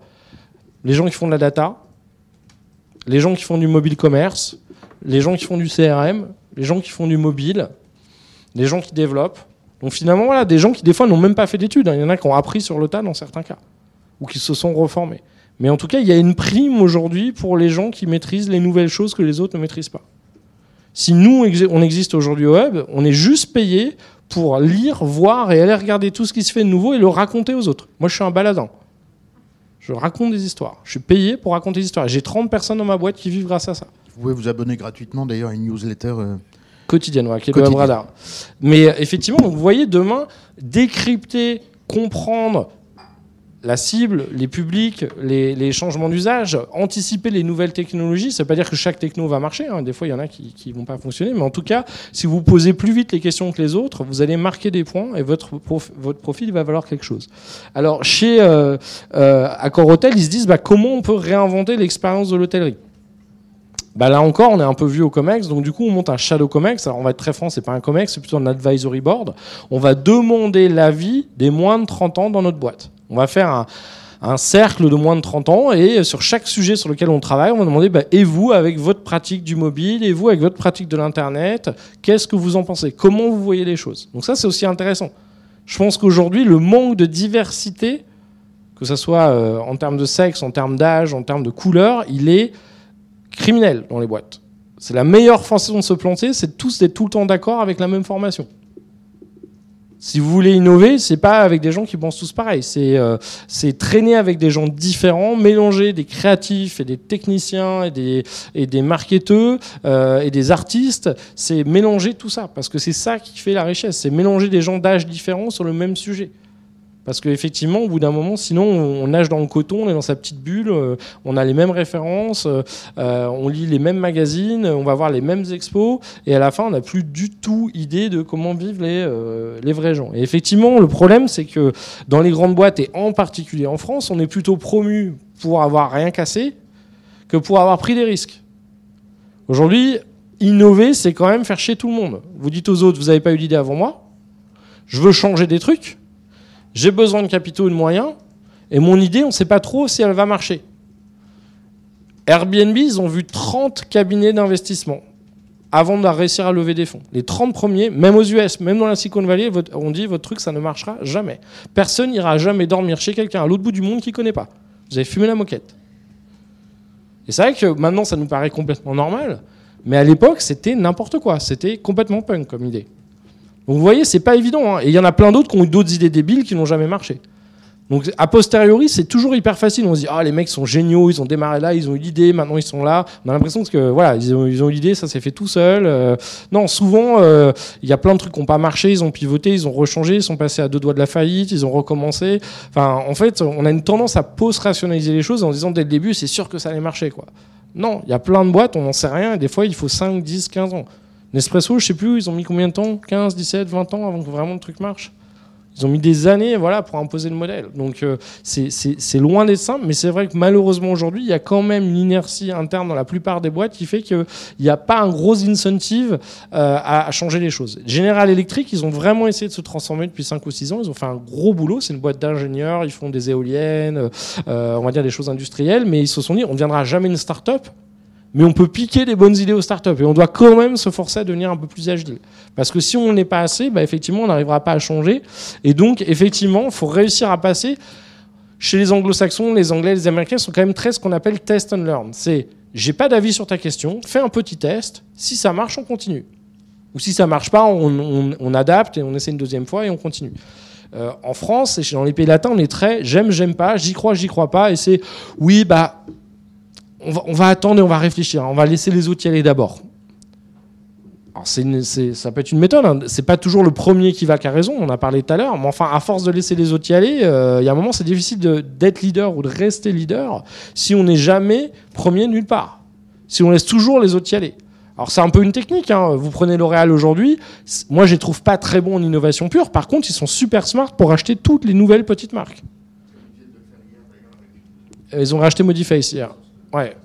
Alors là, c'est la première fois qu'ils racheté une techno. C'était intéressant. Euh, une, techno de réalité augmentée avec laquelle ils avaient fait Makeup Genius, l'application de réalité augmentée. Mais voilà, L'Oréal, ils disent nous, en interne, c'est compliqué de bon, lancer un produit, mais lancer des marques en interne, c'est compliqué. Il faut tellement être créatif, entrepreneur, sentir l'air du temps qu'à la limite, on laisse les gens extérieurs le faire. Par contre, on les rachète dès que ça commence à marcher. Ça nous coûte cher, mais en même temps, ça nous aurait coûté combien de, de foirer 10 projets en interne? Enfin 10, 10 marques. Il lance quand même beaucoup de produits en interne. Mais, euh, donc c'est un choix. Mais c'est vrai qu'aujourd'hui, je pense que euh, si vous allez chez My Little Paris, par exemple, qui a été racheté par TF1 dernièrement avec au féminin, à votre entretien de fin d'année, ils vont vous demander est-ce que tu as eu un échec cette année? Si vous répondez non, vous aurez une moins bonne augmentation que si vous dites oui. Parce qu'ils disent, si vous n'avez pas eu d'échec, c'est que tu es resté trop dans ta zone de confort. Donc tu n'as pas assez essayé, donc tu n'as pas assez innové. Et on préfère que... il y a une différence entre, une erreur et une faute. Hein. Une faute, c'est on sait qu'on va se planter et où on recommence un truc qui a déjà pas marché. Donc euh, ils disent pas non plus, euh, c'est, il euh, a, a, aucun problème, c'est super, euh, faites trois fois la même erreur. Mais par contre, ils disent au moins, essayez de vous mettre en risque. Faites bien votre taf, mais essayez au moins une ou deux fois dans l'année de tester des choses qu'on n'a jamais fait. Parce que le, grand risque pour nous, c'est demain de ne plus changer. On a raison peut-être aujourd'hui, mais demain, si on ne change pas, le monde va changer, les technos vont changer, et si on n'évolue pas, on va se planter. Et euh, Fanny Péchodet, avant qu'elle parte, là, après le, rachat, disait que, en gros, je crois, tous les deux ans, 20% de leur chiffre d'affaires vient de quelque chose qu'ils ne faisaient pas deux ans avant.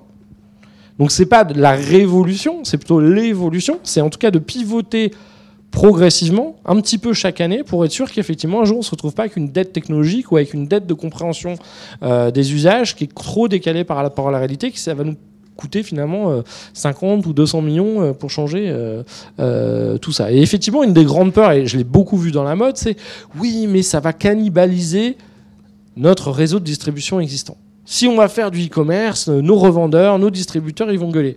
Bah ouais, ils vont gueuler. Mais c'est pas pour ça qu'il faut pas le faire. On vous a jamais dit que le changement, ça va être facile. Mais il y a un moment, c'est quand même votre marque, c'est quand même votre boîte, c'est quand même vos produits. Et il y a un moment, de toute façon, la société, elle va évoluer. Donc il y a un moment où vous pouvez vous dire, ça ne m'arrange pas. Les maisons de disques, elles ont essayé de faire ça. Hein. Elles ont essayé de faire des procès à leurs propres clients pour les empêcher d'aller sur Internet et de télécharger. Bon, il y a un moment, euh, même avec tous les avocats du monde, vous n'allez pas euh, faire euh, un procès à, à 50 millions ou 100 millions d'utilisateurs. Donc il y a un moment, le progrès arrivera quoi qu'il arrive, même quand il ne vous arrange pas. Donc à un moment, soit il faut peut-être être très pédagogue avec vos salariés, vos collaborateurs, vos distributeurs. Il faut peut-être trouver un deal pour qu'ils aient un incentive à accepter quand même de nous laisser y aller. Mais il y a un moment, de toute façon, si on n'y va pas, à la fin, il y en a d'autres qui vont à notre place. Donc ça, c'est là encore, c'est pas la peur n'enlève pas le danger. C'est pas parce que j'ai peur d'y aller que euh, euh, ça enlèvera le danger. C'est de toute façon, ça va se passer quand même. Et ce qui est intéressant, c'est le rythme de changement. pour éviter la révolution et que ça devienne l'émeute et le chaos en interne et qu'on coupe des têtes. Euh, ce qui est intéressant, c'est de se dire à quel rythme on change. Chez Coca, Google et d'autres, ils ont ce ratio-là, mais ça peut être un ratio différent dans chaque boîte. Ce qui est intéressant, c'est de se mettre d'accord au niveau de la direction. C'est à quelle vitesse je veux faire évoluer ma boîte. Et donc là, ce qu'ils disent, chez Google, Coca et d'autres, c'est 70% de votre temps, de votre énergie, de votre budget, continuez de faire la même chose. faut qu'on fasse nos trimestres, on doit assurer, notre business, il n'est pas pourri, il tourne quand même, euh, ça va. Donc faites, concentrez-vous sur ce qui marche, les trois quarts de votre temps. 20% de votre temps, regardez ce qui marche ailleurs, dans un autre département dans la boîte, dans une autre marque, peut-être chez les concurrents. On sait qu'il y a des trucs qui marchent, on a vu que ça marchait. Bah, soyez pas débiles, copiez ce qui marche, ce font très bien les Chinois, euh, euh, ce qui marche. Et 10% de votre temps, seulement 10%, prenez des risques faites un truc hyper rock'n'roll, testez quelque chose qu'on n'a jamais fait et on aimerait idéalement que ça fonctionne. Mais si ça ne marche pas, ok, on sera mis en danger sur 10%. C'est déjà pas terrible, mais, c'est pas, euh, mais au final, on peut le supporter. À l'inverse, si déjà 10% du temps, on est sûr que chaque personne a, vraiment euh, testé des nouvelles choses, euh, vous vous rappelez, chez Google, à l'époque, c'était vous aviez le droit à une journée pour, dans votre semaine pour bosser sur des projets à vous. Alors, je crois que c'était à 20%, bon, c'est Google. Mais effectivement, c'est intéressant de se dire, si on se dit pas ça, si on se met pas d'accord, faut pas croire que les gens, par défaut, vont tous devenir innovants. Surtout quand vous avez mis beaucoup d'incentives à ne pas l'être. Mais pour que ça, ça marche, ça veut aussi dire que dans vos entretiens de fin d'année, il faut réellement vérifier que si les gens n'ont pas fait ces 10%, ils aient bah, effectivement une pénalité. Parce que sinon, très vite, les gens vont faire ouais, bon, vous aurez les 5% de super motivés dans un coin, mais euh, le reste de la boîte, ils feront rien. Donc comment vous pouvez aider les gens euh, euh, à changer? Chez TF1, par exemple, qu'on accompagne beaucoup en ce moment, ils ont fait ce qu'on appelle un business lab. Si vous avez une idée, plutôt que d'en parler à votre boss qui risque de vous dire écoute t'es gentil continue de faire ton boulot et euh, tu me casses les pieds avec ton truc qui a en plus peut-être rien à voir avec ma BU vous allez au business lab qui est une petite équipe agile qui est là pour vous conseiller donc vous arrivez avec votre idée ils peuvent vous dire bah c'est super mais l'idée en fait on l'a déjà eu il y a deux ans voilà pourquoi on l'a pas retenu, on l'a essayé, ça n'a pas marché. Mais au moins j'ai un feedback. C'est pas je le mets dans une boîte, je la vois jamais revenir. Mais à la limite, c'est pas grave, cette idée-là, bon voilà pourquoi on va pas la faire, mais reviens avec une autre, n'hésite pas. Euh, voilà. Ou alors ça peut être super, ton idée nous intéresse. Est-ce que tu veux la porter? Ah non, moi je vous amène juste l'idée, j'ai pas envie de la porter. Bah super, on va, on va la récupérer, on va la confier à quelqu'un d'autre. Ou au contraire, moi j'ai envie de la porter. Et on va t'aider à faire un prototype. Ce prototype, on va le présenter au COMEX. Si le COMEX valide ton prototype, on va peut-être te débloquer un budget supplémentaire et peut-être qu'à un moment, on va te proposer, si tu veux, d'être détaché sur cette idée, de devenir intrapreneur dans l'entreprise. Ou ça peut être tout simplement, moi, j'ai pas le temps d'être entrepreneur. Je sais pas, j'ai trois enfants, je bosse beaucoup, euh, etc. Par contre, euh, quand même, de temps en temps, j'aimerais bien participer. Ben, vous pouvez donner quelques heures à un projet d'entrepreneur. Vous pouvez très bien dire, moi, je suis euh, juriste.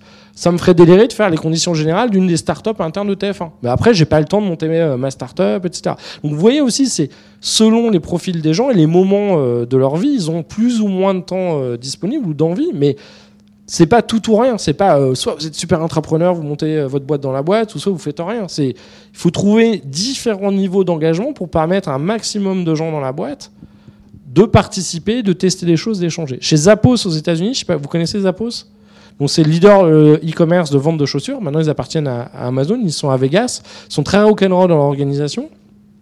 Et euh, chez, euh, chez Zappos, ils font vraiment euh, plein de choses pour innover. Ils essaient de simuler les gens. Et par exemple, ils ont deux life coach. Donc pour les employés, il y a deux personnes. Vous voulez apprendre n'importe quoi, perso, pro, etc. Il y a deux personnes qui sont là pour vous aider à mettre en place un programme d'apprentissage. Vous voulez arrêter la clope, vous voulez apprendre une langue, vous voulez faire du sport. Parce qu'ils se disent, tant qu'on stimulera les gens à être apprenants dans notre organisation, et tant mieux si c'est une motivation perso, et même si c'est de la cuisine, on s'en fout. Ils resteront plastiques ils resteront euh, mobiles dans leur tête, ils s'enrichiront, ils, seront motivés, ils seront épanouis. Euh, le pire, c'est d'avoir des gens qui veulent plus apprendre, qui vous disent c'est comme ça, j'ai toujours fait comme ça, euh, et, voilà. Et donc en fait, c'est intéressant, c'est de se dire, c'est une culture. Comment je promeux, comment je motive, comment je mets un incentive pour les gens pour bouger. Aujourd'hui, le, bouger et changer, c'est quand même plutôt un risque les programmes, ce qu'on appelle de mobilité en interne, changer de job, c'est plutôt t'as bon, as un peu foiré, on va essayer de te recaser ailleurs. Euh, c'est pas, c'est pas, euh, voilà, très bien vu. Donc c'est vrai que si demain on peut transformer ces risques en incentive, euh, ça va vraiment euh, motiver votre boîte à évoluer, à changer, à accélérer les choses. Donc les trois questions à vous poser, c'est vraiment où est-ce que vous pouvez anticiper le prochain changement dans votre modèle économique Est-ce que c'est la techno qui va changer? Est-ce que c'est la logistique?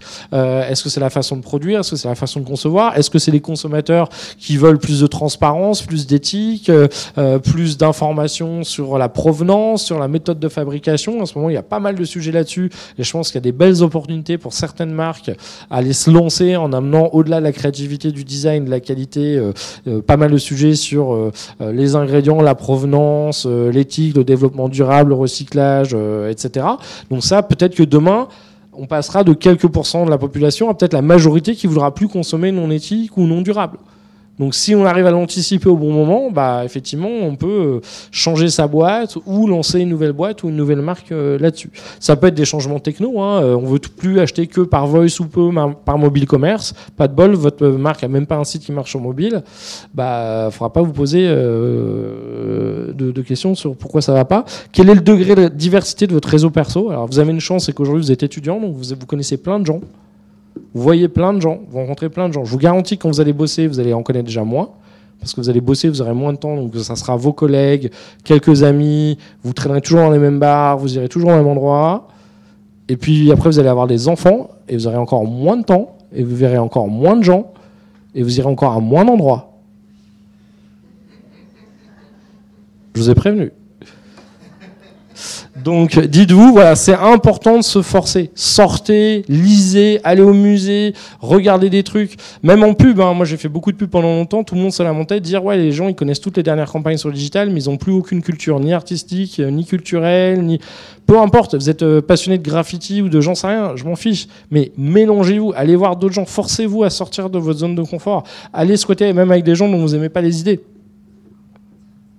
Parce qu'il y a un moment, euh, c'est vraiment ça. C'est si vous voulez comprendre ou identifier ou avoir des idées, les idées, c'est souvent un mélange de deux trucs qui n'ont rien à voir qui euh, débouchent sur un, troisième truc.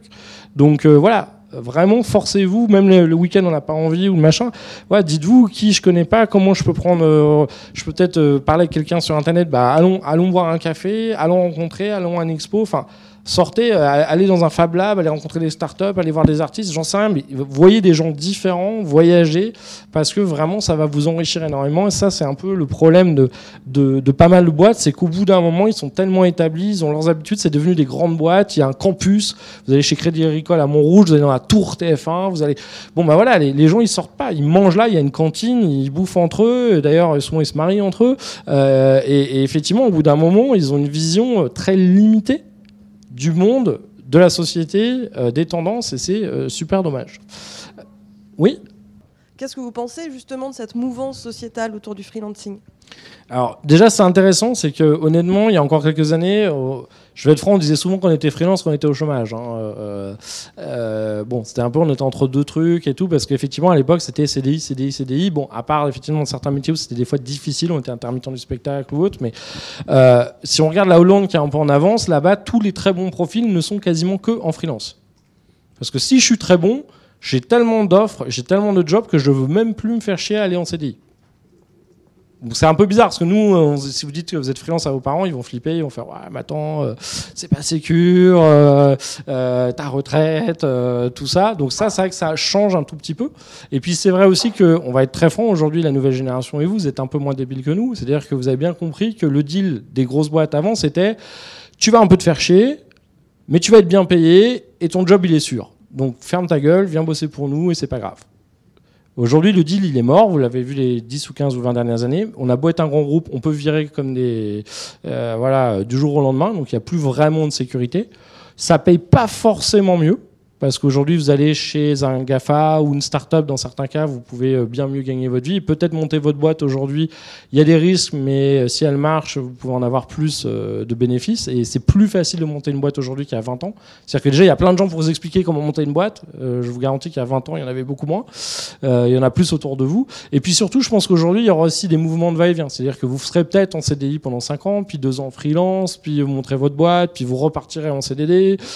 donc il y aura plus juste où CDI ou freelance, c'est que souvent il y aura des va-et-vient euh, entre les deux. D'ailleurs, je connais un certain nombre de cas de sup aujourd'hui qui gardent leur société, qui prennent un poste en CDI, mais en fait facturé avec leur société.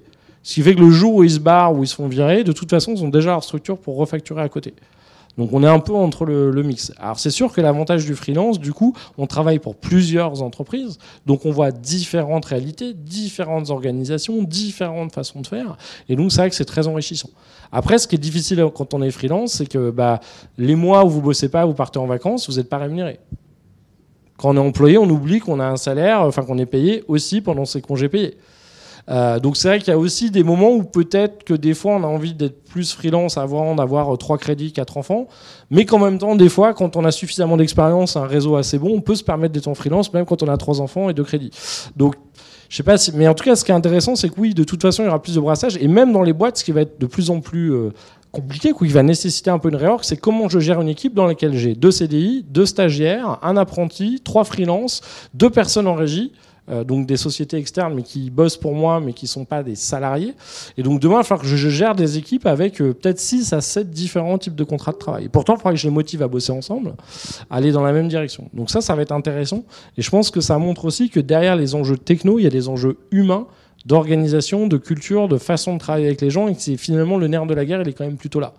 C'est des technos, ça s'achète. Euh, si on ne sait pas utiliser les logiciels de la bonne façon, si on ne se pose pas les bonnes questions, et surtout si on n'arrive pas à attirer des talents et les motiver les garder, qu'ils soient embauchés ou pas d'ailleurs, hein, euh, parce que même les freelances, hein, aujourd'hui, euh, il y a certains freelances qui ne veulent plus bosser avec certaines boîtes ou certaines agences, parce qu'elles payent mal, elles payent tard, ils sont maltraités. Donc demain, attirer les meilleurs freelances, c'est comme attirer les meilleurs salariés vous aurez les meilleurs parce que vous, les traitez bien, vous les respectez bien, vous les faites bien bosser ensemble. Mais en tout cas, voilà, la gestion du talent, je pense que demain, elle sera plus importante. Avant, euh, on pouvait imposer peut-être plus de choses aux salariés. Euh, aujourd'hui, savent que ça leur fait beaucoup moins peur qu'avant de se lancer, de monter leur boîte, de se mettre en free. Euh, donc c'est vrai que des fois, on se plaint en disant oui, les millennials, c'est la génération Y.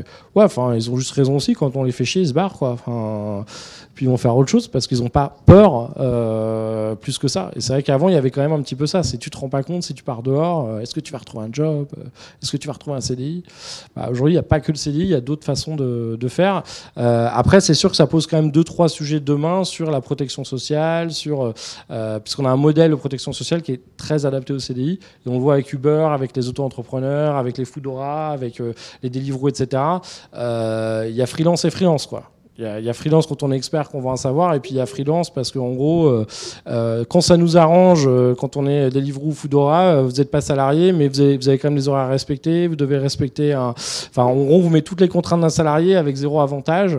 donc c'est là où effectivement, on va dire, l'État et le législateur devra à terme faire la part des choses en, laissant certainement un peu de flexibilité, de liberté, mais en, protégeant les abus. Il n'y a pas que non plus des, désavantages aux salariés, il hein, ne faut pas se leurrer. Les salariés ont obtenu un certain nombre d'avantages euh, avec les luttes sociales dans le temps. Enfin, je pense que personne ne se plaint d'avoir au moins 5 semaines de congés payés, euh, d'avoir une sécu, d'avoir une mutuelle, d'avoir euh, deux, trois petites choses qui sont aussi, qui ont été conquis et, heureusement que tout ne disparaît pas non plus comme ça. Mais je pense qu'en tout cas, vous aurez le choix. Donc ça, c'est plutôt la, bonne nouvelle. Ok, nous reste combien de temps? Une demi-heure. Ok. Est-ce que vous avez des questions? Non? Vous avez faim, ok. Euh, culture et organisation. Donc on a vu le leadership. Euh, ce qui est intéressant, c'est que même le PDG d'Alphabet, Alphabet c'est la holding de Google, nous dit finalement c'est pas moi qui dirige la boîte, c'est la culture qui dirige la boîte. En fait, moi j'influence la culture, mais la réalité c'est que si Eric Schmidt il tombait malade ou il mourait, euh, Google va pas faire faillite ou s'arrêter le jour d'après. Les gens, ils savent ce qu'ils ont à faire, ils s'autogèrent, il y a des managers, il y a des collaborateurs, ils vont venir quand même travailler. Quoi. Donc c'est vrai qu'aujourd'hui, la direction, elle a finalement euh, une influence sur les gens. Mais la boîte, elle a une culture et cette culture, c'est ça qui. Qu'est-ce qui fait que euh, LVMH, c'est pas L'Oréal et que L'Oréal, euh, c'est pas Gucci c'est chaque boîte, au-delà de ses produits et de sa marque, a une culture, a une façon de faire avec des choses qui sont acceptables ou pas, des envies qui sont communes ou pas. Et donc, euh, effectivement, cette culture, des fois, il faut la moderniser ou la faire, la faire évoluer, mais c'est pas un logiciel. C'est des habitudes, c'est euh, des valeurs, c'est euh, une façon de penser de manière similaire. Et donc, tout le boulot aujourd'hui, c'est de faire évoluer cette culture parce que Changer les outils, c'est pas si compliqué. Bon, on l'a dit tout à l'heure, ça prend un petit peu de temps, mais changer euh, la façon de penser, euh, rendre les gens peut-être un peu plus agiles, flexibles, innovants, collaboratifs, c'est pas évident. quand pendant 20 ou 30 ans on vous a dit méfie-toi des autres départements dans la boîte, partage pas l'info et chacun pour soi parce que la pyramide, plus on monte, moins il y a de gens, enfin plus il y a de gens qui sont partis, et qu'on leur dit d'un seul coup, va falloir être collaboratif et travailler ensemble. Ouais, ouais, c'est sympa, euh, merci pour le conseil, mais ça ira. Donc ça, c'est vrai que c'est pas facile de faire évoluer la culture quand pendant des années, euh, effectivement, elle n'a pas euh, beaucoup bougé. Et la culture, bah, elle est aussi liée au lieu de travail. Aujourd'hui, vous voyez bien, dans certaines boîtes, chacun a son bureau, il est fermé. Euh, et puis, plus je suis important, plus j'ai un gros bureau. Et puis, c'est important combien j'ai de fenêtres dans mon bureau. Euh, bon, effectivement, quand on commence à passer à de l'open space ou du flex office, à, des euh, lieux maintenant où finalement on va pouvoir des fois être en télétravail, des fois être au bureau, et puis il y a plusieurs espaces. Des fois, vous êtes en réunion avec beaucoup de monde, des fois, vous êtes tout seul dans une petite bouse pour travailler, des fois, vous êtes dans une réunion à deux. on voit bien que ça change. Et puis d'ailleurs, avant, c'était quand même, plus j'étais dans une grosse boîte, plus j'avais des beaux bureaux. Euh, aujourd'hui, plus vous êtes dans une grosse boîte, plus vous êtes à la défense dans un cubit tout moche avec de la moquette grise. Et plus vous êtes freelance avec pas d'argent, plus vous êtes chez WeWork avec des bureaux ultra design, des euh, collègues super sympas et des machines à café de ouf. Euh, donc c'est vrai que d'un seul coup, il y a quand même une légère pression sur les boîtes, c'est qu'elles se rendent compte que comme leurs outils techniques, leur lieu de travail, ils ont méchamment pris un coup de vieux. Et que, évidemment, on aime quand même de temps en temps pouvoir s'isoler sur certaines tâches, mais que bosser chacun enfermé dans son petit clapier euh, à la défense, euh, c'est quand même pas super kiffant. Et c'est vrai que d'abord il y a eu les Google et les Facebook qui ont investi beaucoup pour fidéliser leurs talents. Mais maintenant, on voit bien qu'avec tous les coworking space qu'on verra à Paris, euh, enfin, franchement, c'est pas c'est pas une question de budget. Aujourd'hui, n'importe quel freelance qui tourne un minimum, il peut se prendre un, siège dans un super coworking space ultra neuf et ultra design. Donc là, évidemment, il y, a un boulot de comment réinventer l'espace de travail pour qu'à la fois il soit efficace et rentable. On va pas se leurrer. Hein. Il y a quand même des boîtes qui font ça parce que vous prenez la plupart des boîtes qui réaménagent leur bureau, il n'y a plus assez de place pour tout le monde. Pourquoi? Parce qu'ils prennent en compte que de toute façon, il y a des gens qui sont en RTT, en vacances, malades et en télétravail. Donc ça les arrange aussi, hein, de temps en temps, de casser tous les bureaux, c'est pour économiser aussi un peu de mètres carrés. Relisez vos notes sur François Pitti, je ne sais pas si vous vous souvenez de l'intervention de François Pitti ici. Voilà. Mais en même temps, bon, on va pas pleurer d'avoir un truc plus moderne, plus convivial, euh, euh, avec des petites choses.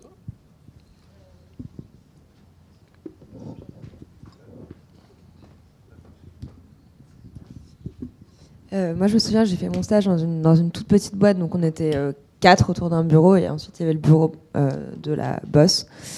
Et en fait, on avait essayé de mettre en place un logiciel, je ne me souviens plus malheureusement du nom, mais c'était le but c'était de donc marquer ses objectifs par jour et que en fait chaque personne puisse voir les objectifs. Non, pas Javelot. D'accord. C'est commencé par un mais... T, je crois. bon, malheureusement, je me souviens pas plus. Voilà, probable. Voilà, c'est ça. Et euh, je sais que en fait, finalement, même dans une petite boîte comme ça, euh, il y avait un sentiment de flicage un peu.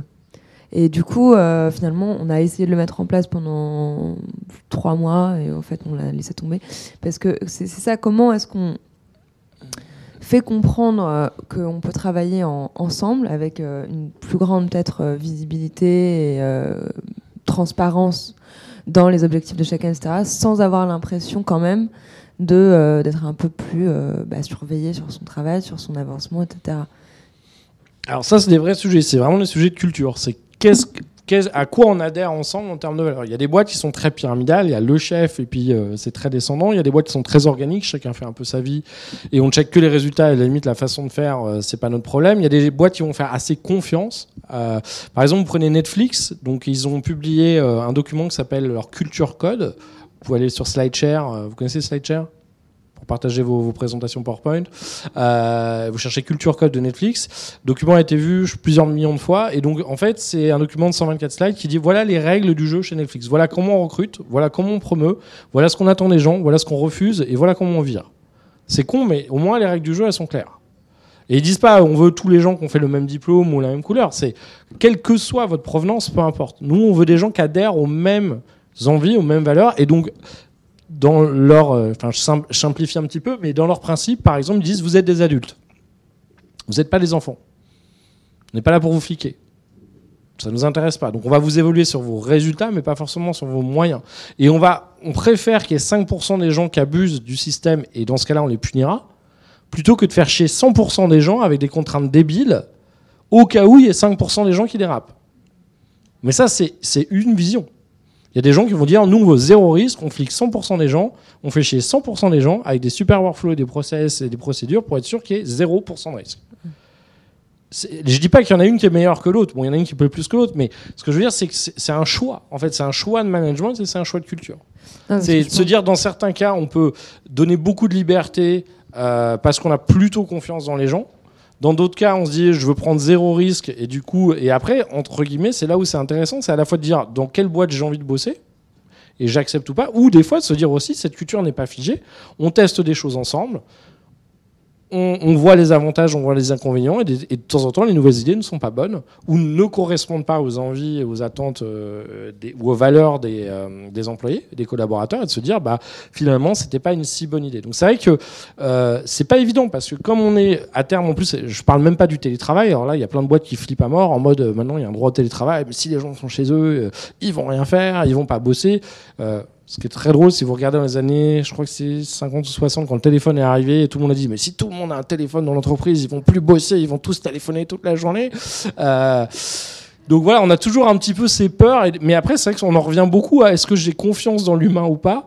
Euh, Est-ce que je pense que, dans la majorité des, des cas, l'humain est passionné, va bosser, ou est-ce que je pense que de toute façon l'humain est un feignant euh, et malhonnête et que si je le contrains pas, si je le surveille pas, il va pas faire son boulot? Donc ça, c'est presque des visions de société. Euh, la société et des visions après d'entreprise euh, à avoir. Et puis après je pense que tout est dans le curseur. C'est à dire que si on surveille rien ça va être quand même très difficile de bosser. Maintenant est-ce qu'on surveille les résultats ou est-ce qu'on surveille le temps? Est-ce que euh, je passe plus de temps à savoir si tout le monde est arrivé à l'heure, reparti à l'heure et à la limite pointé avant comme ou est-ce qu'à la limite ça je m'en fiche? Et euh, je dis de toute façon ce qui compte, euh, chaque semaine ou chaque mois, voilà ce que j'attends de toi. Euh, après, si tu as envie de bosser à 2h du mat et venir à 10h du mat, limite, et que ton équipe est d'accord, fais ta vie. mais ça, c'est effectivement un petit peu à chaque boîte de trouver là où elle pose les choses. Après, vous avez aux États-Unis, par exemple, ce qu'ils vont beaucoup dire, c'est que là-bas, vous avez congé limité. Mais c'est très hypocrite. Ils disent en gros, il n'y a pas de, de, volume de congé défini mais en fait, on vous fait confiance pour que de toute façon, vous deviez euh, faire vos objectifs et après, vous faites votre vie. Si vous avez envie de prendre trois semaines de vacances, vous les prenez. Mais après, c'est un peu hypocrite parce que c'est jamais limité. De toute façon, si on doit faire les objectifs, la plupart du temps, on n'est même pas toujours sûr de pouvoir poser ses congés euh, comme on les aurait eu euh, naturellement. Donc après, je pense qu'on revient vraiment au contrat de confiance. C'est pourquoi on bosse ensemble, pourquoi on bosse pour cette boîte, pourquoi on bosse pour ce boss. Si j'adhère à sa vision et que, on va dire, ses valeurs sont suffisamment communes avec moi, ça me va. Et effectivement, là où beaucoup vous critiquent en disant euh, la génération Y, euh, euh, c'est des, en gros, c'est des pourris gâtés. Non, je pense qu'ils se trompent. Je pense qu'aujourd'hui, la génération Y, elle veut adhérer à des valeurs. Et si effectivement les valeurs sont trop hypocrites ou trop déphasées, bah, eux, ils vont pas se faire chier. Vous n'allez pas vous faire chier pour le dire et dire bah, désolé les gars, le salaire c'est bien, mais votre boîte elle pue. Quoi. Et, et, je pars. Et ça, ça surprend encore un peu parce que c'est vrai que je pense dans une ou deux générations avant, on a beaucoup accepté beaucoup de trucs où on savait que c'était hypocrite, on savait que ça, ça correspondait pas à nos valeurs, mais bon, bah, pour le confort du salaire et, et tout un tas de choses, on l'a accepté. Je sais pas si j'ai répondu. Non, non, oui, oui, euh, mais au final, cette euh, question, c'est en fait, c'est comment on éduque. Euh, parce que effectivement, moi ou quelqu'un voilà de, cette génération, on va aller chez Netflix parce que on sait que ça que ça travaille comme ça. On va, on a quand même, même si vous avez parlé de plein de choses dont j'ignorais absolument l'existence, je pense que je suis un peu euh, en retard, clairement. Mais, euh, mais bon, voilà, je sais quand même que si je vais chez Netflix, si je vais chez Google, si je vais euh, dans une petite agence de marketing avec des super locaux, ça va fonctionner un peu plus comme ça. mais voilà, comment en fait on, éduque bah, des gens qui ont l'habitude de travailler différemment parce que là, par exemple, dans la boîte où j'étais, bon, la, la patronne devait pas être très âgée au final, de 45 ans peut-être. Euh, avec euh, ensuite 30 euh, ans, 40, et puis moi qui arrivais et qui, moi, comprenait l'enjeu d'un logiciel comme Trello. et eux qui avaient vraiment du mal. Et en fait, c'est ça. Donc, enfin, bref, c'est juste une, remarque, mais c'est vrai qu'il y a une difficulté d'éducation sur des générations qui n'ont pas eu l'habitude de travailler comme ça et qui du coup euh, sentent une sorte de contrainte ou euh, de difficulté à, s'adapter à ça. Voilà. Bah, c'est là où l'accompagnement en termes de formation, en termes de coaching, en termes de pédagogie, il est, important, mais je pense aussi c'est là où la participation des gens elle est importante. C'est-à-dire que imposer des changements, imposer des logiciels sans expliquer, sans, en, fait, c'est toujours un peu un peu plus long de, faire participer les gens, de co-concevoir, d'associer les gens aux décisions, mais finalement, ça gagne beaucoup de temps après. Parce qu'on s'aperçoit que si les gens comprennent le sens de ce qu'on fait, pourquoi on fait ça et, c'est pas juste pour fliquer ou euh, etc. S'ils ont été associés peut-être au choix du logiciel ou, euh, ou, je sais pas euh, à la fréquence de, vérification, bah en fait ça va se passer. Mais c'est sûr que on est tous pareils. Hein. Si on nous impose un truc en disant maintenant tu vas arrêter de faire ça, tu vas faire ça comme ça et on va pas très bien le vivre. Donc c'est vrai que des fois on a l'impression qu'il faut changer un logiciel, mais pourquoi pas? Ce qui est vraiment important, c'est accompagner l'humain, expliquer, donner du sens. Je pense que là, chez TF1, on forme 1500 personnes en ce moment. Donc TF1 forme 100% de ses salariés. On est deux sociétés, il y a 2500 salariés. Euh, en deux ans. C'est une des seules boîtes que je connais qui forme 100% de ses salariés à la transformation digitale. Trois jours, c'est énorme. Vous imaginez l'investissement. Mais la boîte s'est dit, en fait, le problème, c'est qu'on peut avoir 50 experts euh, au top euh, si les 9 dixièmes de la boîte ne comprennent pas ce qui se passe dans le monde et au niveau de l'audience, ne comprennent pas ce qui se passe dans notre industrie avec Netflix, les nouveaux concurrents, les startups, ne comprennent même pas ce qui se passe dans la boîte. Parce qu'à part la direction, la plupart n'a même pas vu la stratégie de la boîte.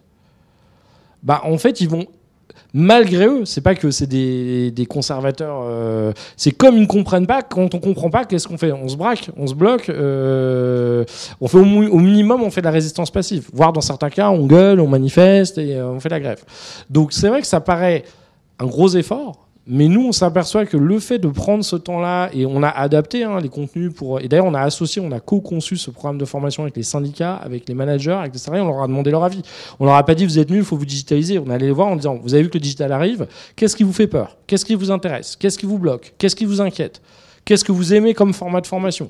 Et ben il y en a, ils nous ont dit par exemple, nous on aimerait bien aller voir comment ça se passe ailleurs. Bon, bah, on va faire des visites de boîtes, on va aller voir euh, les autres boîtes. Euh, le digital, ok, tout le monde parle des outils, mais moi mon problème c'est comment je fais pour faire changer les gens de mon équipe qui veulent pas changer? Ok, on va faire un, atelier sur débloquer euh, les inquiétudes, les angoisses, associer les gens.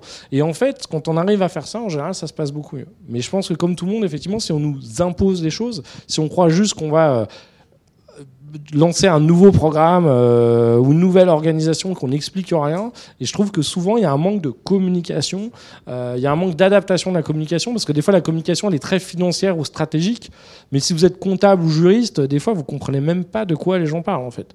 Donc, faut déjargonner en, en, digital, et moi le premier, hein, en marketing ou digital, on utilise beaucoup de mots un peu compliqués qui font des fois peur. Enfin, au final, il reste des gens, des produits, des services. Il y a juste des nouvelles façons de les distribuer, de les concevoir ou de les, vendre. Mais si on prend pas le temps de monter tout le monde en termes de compréhension et de connaissance, bah, effectivement, les gens ils se sentent ou exclus ou mis sur la touche. Ils flippent pour leur job. Et du coup, euh, ça, ça se passe pas très bien euh, en termes euh, en termes d'ambiance. Et effectivement, bon, ça c'est Great Place to Work, mais il y a plein d'études qui prouvent que bah, ça paraît assez évident. Hein, si les gens sont bien dans une boîte, si l'ambiance est bonne, si l'environnement de travail est, agréable, bah, c'est marrant. Il y a moins de maladies, il y a moins de congés, il y a moins d'absences, et tout le monde est plus productif. ça paraît pas besoin d'être un génie pour comprendre ça. Hein. Mais après, voilà, il y en a aussi qui disent non, nous on préfère faire pointer tout le monde, surveiller tout le monde, fouetter tout le monde alors à court terme, des fois ça marche, hein. vous arrivez à tirer un peu plus de productivité, mais enfin à moyen terme, les gens ils partent quoi. Ou ils se démotivent, ou ils font un burn-out, ou ils font une dépression. Donc euh, effectivement, il y a quand même un sujet euh, là-dessus euh, à avoir. ce qui est important de se dire, c'est que quand on fait un changement, c'est humain, tout le monde passe par cette étape. Donc ça, ça arrive à tout le monde. Alors après, la, durée pour passer ces étapes et euh, l'intensité de ces étapes, elle n'est pas, elle est pas la même. Euh, effectivement, peut-être qu'il y a des gens un peu plus vieux qui vont avoir plus de mal à, passer les étapes. Mais en gros, la première, c'est le choc. Tout le monde se dit, waouh, il y a ce nouveau truc qui est arrivé. il y a Trello là. Le déni, non, mais ça marchera jamais. Ils nous ont déjà fait un logiciel il y a 5 ans. Euh, laisse tomber, euh, ça va pas durer. Euh, après, la frustration. Bon, bah, ça y est, tout le monde est passé dessus. Ou finalement, cette innovation, ça a l'air de marcher chez les autres. Merde, on aurait dû le faire. la dépression, bon, bah, on l'a pas fait. on est dans la merde.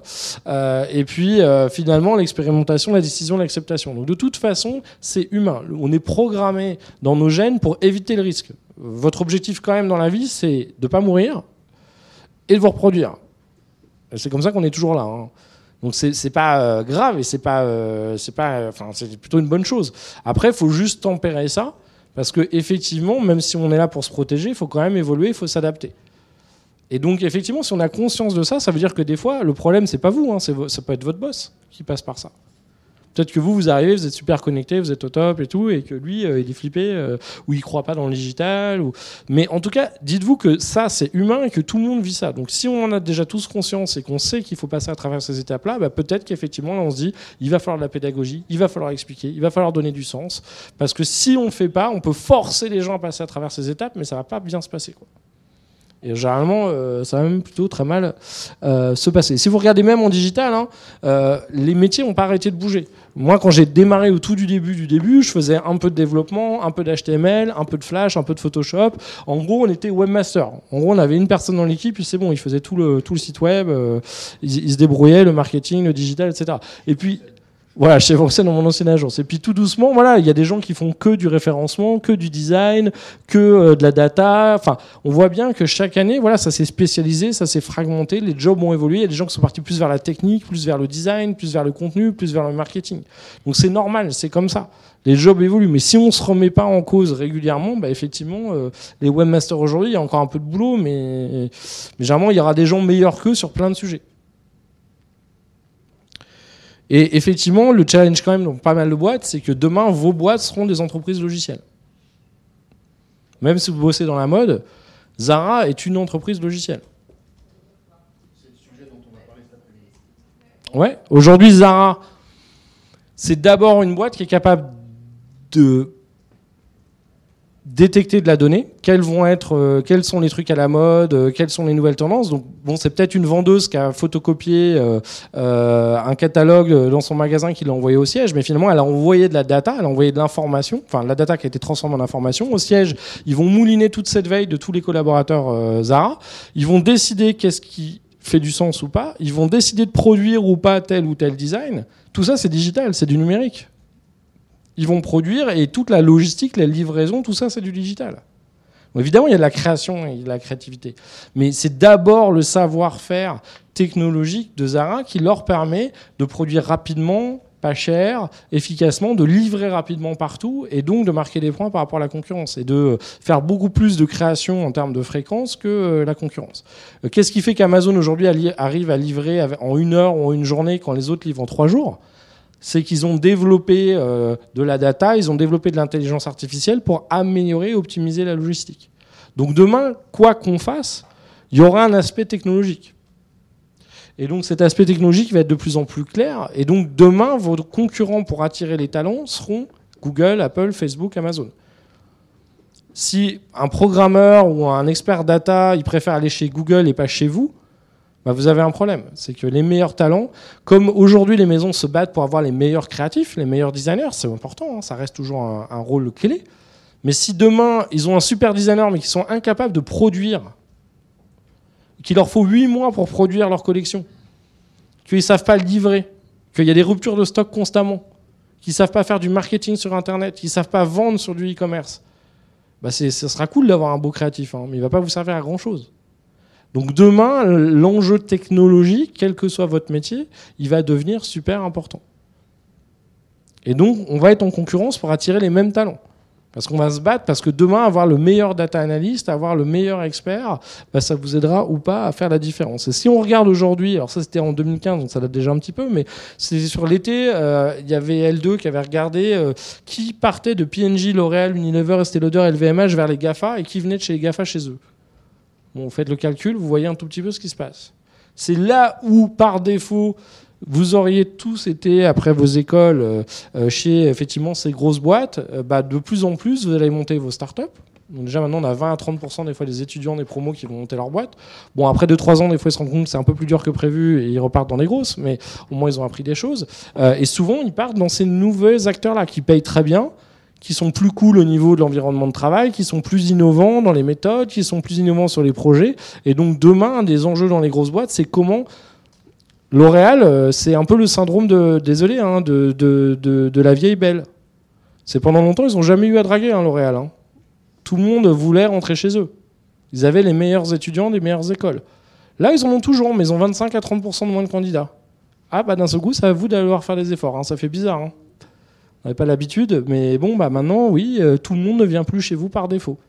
Donc euh, demain, si vous voulez avoir les meilleurs, eh ben, il va falloir les attirer. Il va peut-être falloir leur proposer euh, des horaires moins rallonges ou des locaux plus sympas ou des missions plus intéressantes. Donc ça, c'est vraiment important. C'est si j'ai pas les meilleurs demain, au CES, donc c'est le salon de l'électronique, en janvier, on était à, Vegas, il y avait un nouveau constructeur automobile, Byton, B-Y-T-O-N. On les a vus, on, les avait jamais vus avant. Les, ils arrivent à, Vegas, ils font un lancement, 1500 journalistes, on a l'impression que c'était Apple. Hein. Bagnole sublime, comme une Tesla. Qu'est-ce qu'ils ont fait? Ils ont pris les deux anciens boss de BMW Chine, qui ont été euh, chez les Allemands qui étaient là depuis 15 ans en Chine. Ils ont pris le designer français de la BMW i8, ils ont pris des anciens marketeurs de chez Tesla, Google et Apple. En fait, avec l'argent qu'ils ont levé, ils ont levé 300 millions d'euros auprès de, de Tencent. Ils ont juste pu prendre les meilleurs talents dans le monde entier. Après, ils ont ils, ont ils, ont, ils pilotaient BMW pendant 15 ans en Chine, donc euh, ça va, les fabricants, ils les connaissaient. Ils sont allés voir les meilleurs fabricants euh, d'accessoires, de, roues, de moteurs, etc. Et en moins de deux ans, ils ont créé une bagnole qui est honnêtement mieux que, je veux dire, les trois quarts des voitures que vous avez aujourd'hui sur le marché, qui vont vendre à 45 000 euros avec un écran mais qui fait tout le tableau de bord, avec de la reconnaissance de biométrie, avec et surtout on a pu la tester en janvier à Vegas. Là où la plupart des constructeurs, ils nous annoncent leur voiture que peut-être dans deux ans, si vous êtes sage, vous pourrez tester, que dans trois ans, sera en vente, ça s'accélère. Parce que si j'ai l'argent, et aujourd'hui, avec des idées, je peux lever beaucoup d'argent et vite, je peux prendre les meilleurs talents mondiaux. Et si j'ai les meilleurs talents mondiaux, je peux rattraper des business existants parce que j'ai les mêmes savoirs qu'eux, mais en plus je redémarre de zéro avec de la techno euh, propre, à jour, euh, etc. Et donc je vais beaucoup plus vite. Donc demain, il y aura vraiment un enjeu sur attirer les meilleurs talents et les garder. Parce qu'on voit aussi beaucoup de grandes marques traditionnelles qui vont chercher à prix d'or des data analysts, des CDO, etc. Les mecs, ils tiennent un an ou les nanas un an et au bout d'un an, ils pètent les plombs. Soit parce qu'ils se rendent compte que c'est tellement has-been qu'ils vont pas y arriver, soit on leur demande de faire des miracles avec pas de budget et pas trop d'équipe, et qu'ils se rendent compte de toute façon c'est eux qui sautent en route. quoi en disant je vais pas y arriver, c'est mort, leur truc, ils vont, ils vont.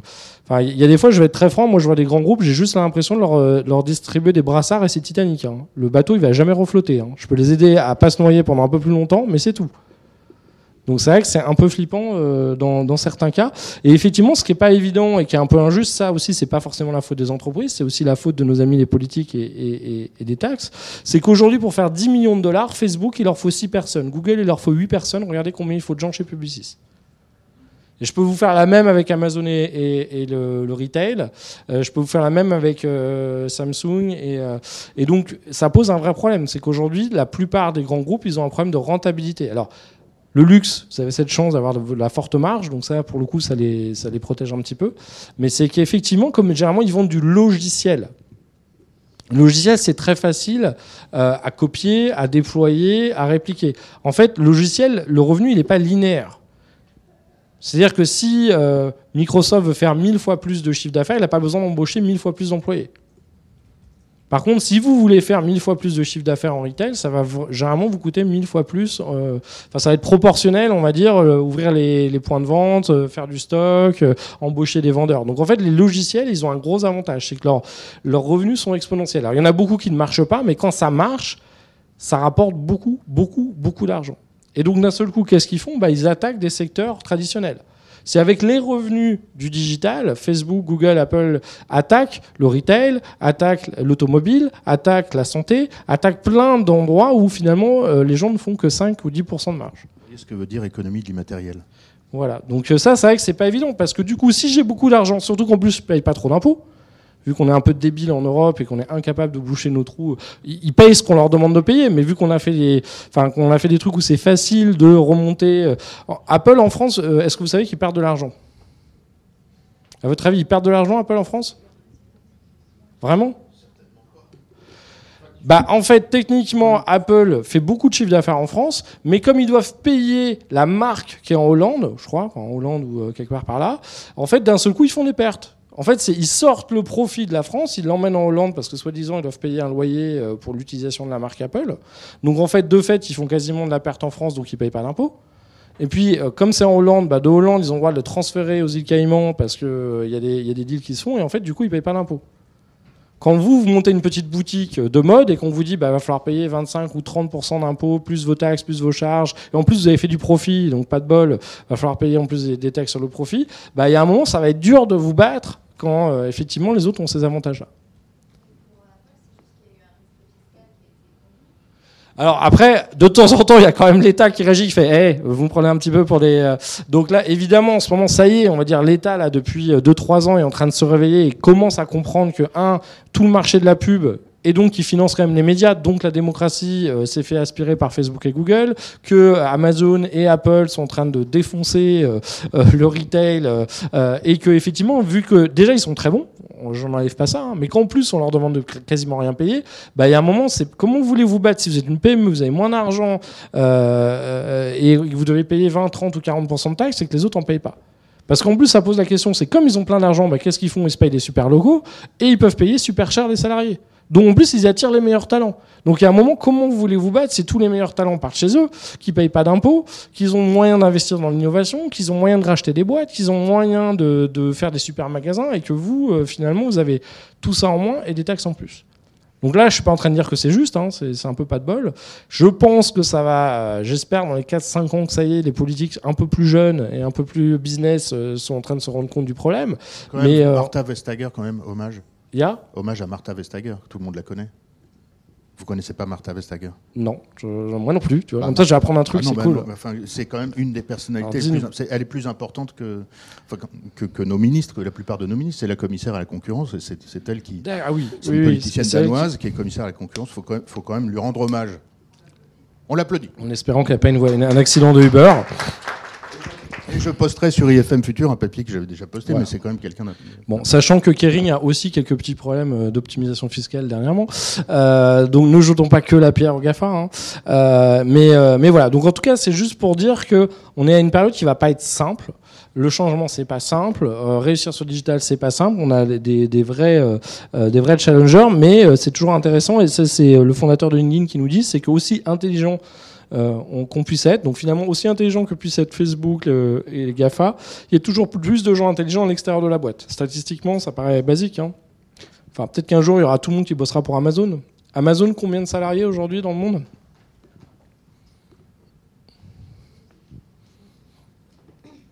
Allez, comme ça, donnez-moi 10 000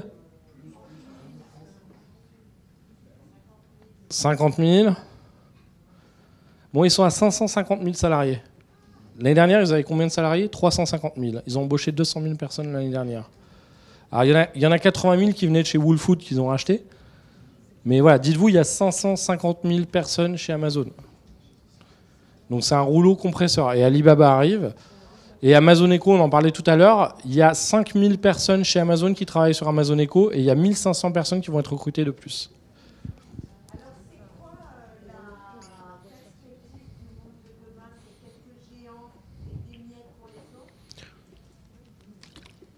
Si on fait rien pour le moment, c'est énormément. C'est un peu la logique de la globalisation du capitalisme. Hein. C'est winner takes all.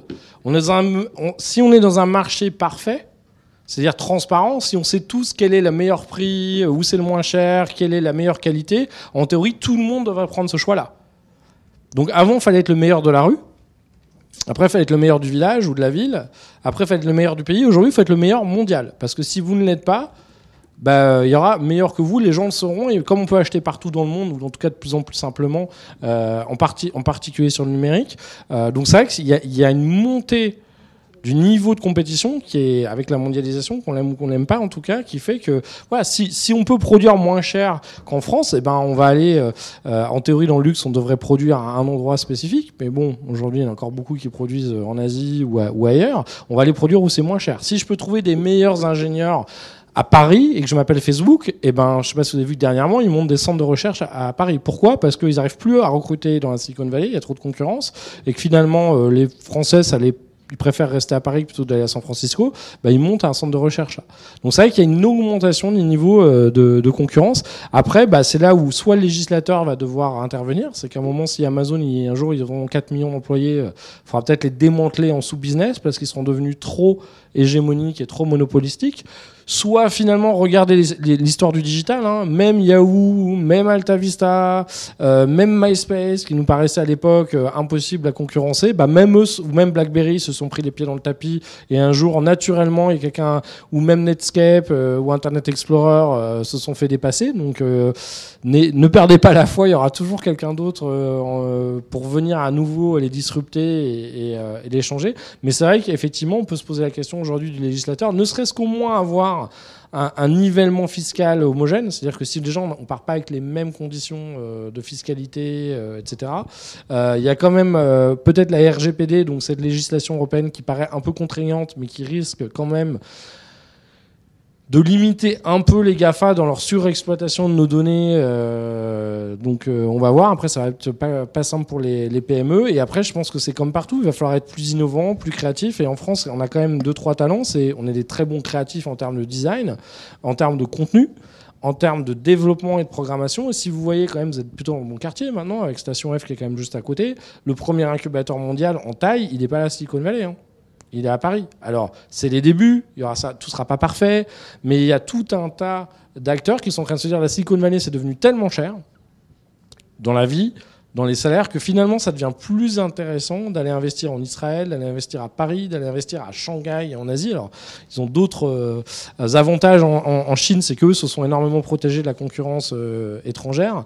Euh, mais je pense que voilà, faut jamais être défaitiste et on a aujourd'hui beaucoup de bons ingrédients. Je pense que pendant des années on a été des gens avec beaucoup de bonnes idées, mais avec du mal à les vendre. Aujourd'hui, on commence à savoir, on a plein de Français qui sont allés à New York, dans la Silicon Valley ou en Asie, qui ont appris maintenant euh, comment lever des fonds, euh, comment se marketer, comment se distribuer, euh, comment se vendre. et je pense que effectivement, regardez Cézanne ou plein d'autres, hein, ça n'empêche pas des nouvelles marques de se lancer, de réussir, de lever des fonds. Et c'est plus facile de lever des fonds aujourd'hui qu'il y, a, il y a 10 ou 20 ans. on peut vendre plus facilement avec le e-commerce à une audience internationale. Mais effectivement, ça demande de monter des équipes, euh, on va dire, polyvalentes, euh, avec plusieurs savoir-faire. Mais effectivement, aujourd'hui, on a plus de gens comme ça qui ont envie de bosser. Euh, un développeur qui a envie de bosser avec un designer, qui a envie de bosser avec quelqu'un du marketing, où avant, chacun vivait un peu sa, vie dans, dans son domaine. Donc moi, je, reste, on va dire, optimiste, parce que je pense quand même que ça y est, les législateurs en Europe et en France à une meilleure prise de conscience, même si la loi s'avance jamais euh, assez vite. Et je pense qu'au contraire, on a une armée de startups qui est en train de se monter en France et en Europe.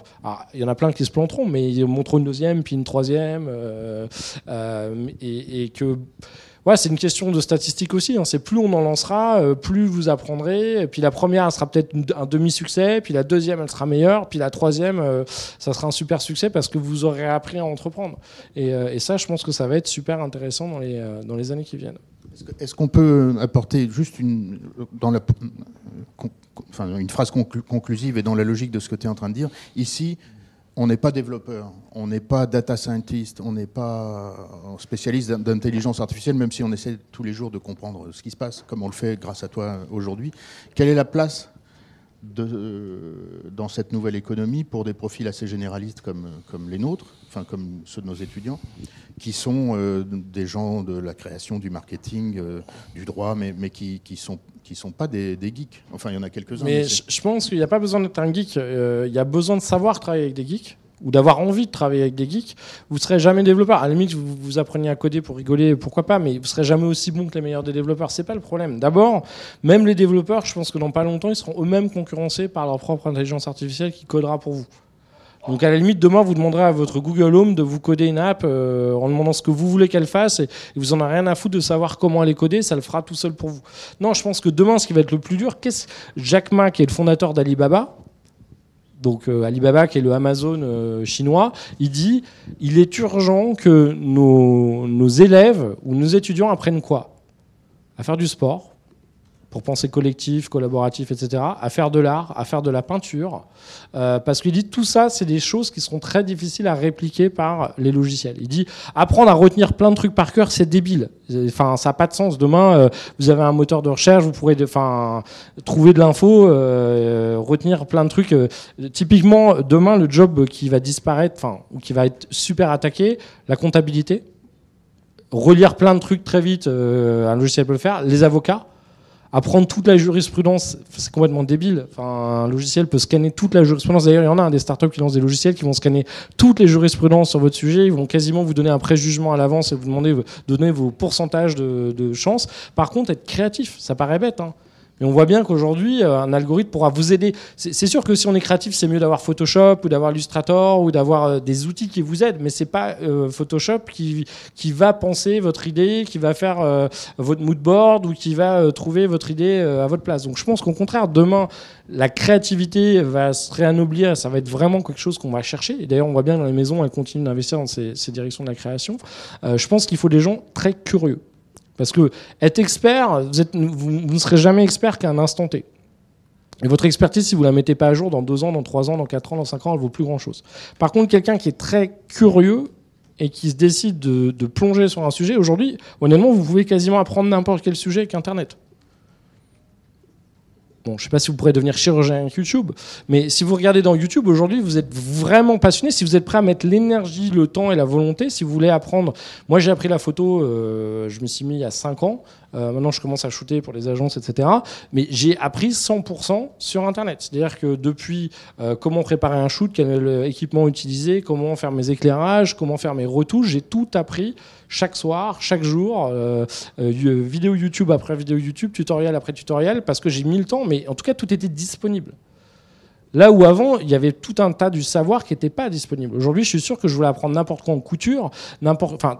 Il y a énormément de choses qui sont disponibles. Après, est-ce que vous avez la motivation? Est-ce que vous avez volonté? Puis est-ce que après vous avez un peu de talent? Parce qu'il ne suffit pas de, retenir des choses euh, pour avoir du goût, euh, des envies. Mais je pense que demain, si vous êtes curieux, vous, irez voir les gens de la station F et vous leur direz j'ai une super idée. Est-ce que tu peux m'aider euh, à me coder le truc, à me faire mon application, à améliorer mon site e-commerce, et j'irai voir un marketeur. Vous pourrez jamais être expert dans tout. Par contre, si vous avez l'intelligence d'être curieux, si vous savez apprendre à apprendre, si vous savez euh, renouveler votre créativité, votre inspiration, je pense que demain, c'est plutôt ces métiers-là qui vont être euh, euh, chers. Si vous regardez chez Pixar ou chez Disney, ou etc., qu'est-ce qu'ils viennent chercher à prix d'or en France? Les gens des gobelins bon, quelques développeurs et quelques gens des effets spéciaux, mais ils viennent chercher des storytellers, des gens qui savent raconter des histoires, des gens euh, qui savent dessiner, des gens euh, parce que finalement ils ont beau avoir plein de logiciels et d'équipes derrière pour faire de la 3D, etc. Il y a un moment l'émotion, l'idée, euh, le, script, le scénario, on vient le chercher chez des créatifs, pas forcément chez des développeurs. Donc, ça sera important de savoir travailler avec eux, de vous intéresser à ce qu'ils font. Mais je pense que demain, c'est pas du tout gênant de ne pas savoir coder vous-même. Euh, et surtout qu'en plus, voilà, vous êtes à, deux pas à pied euh, d'une armée de, de start-up et de, développeurs euh, à côté. Voilà.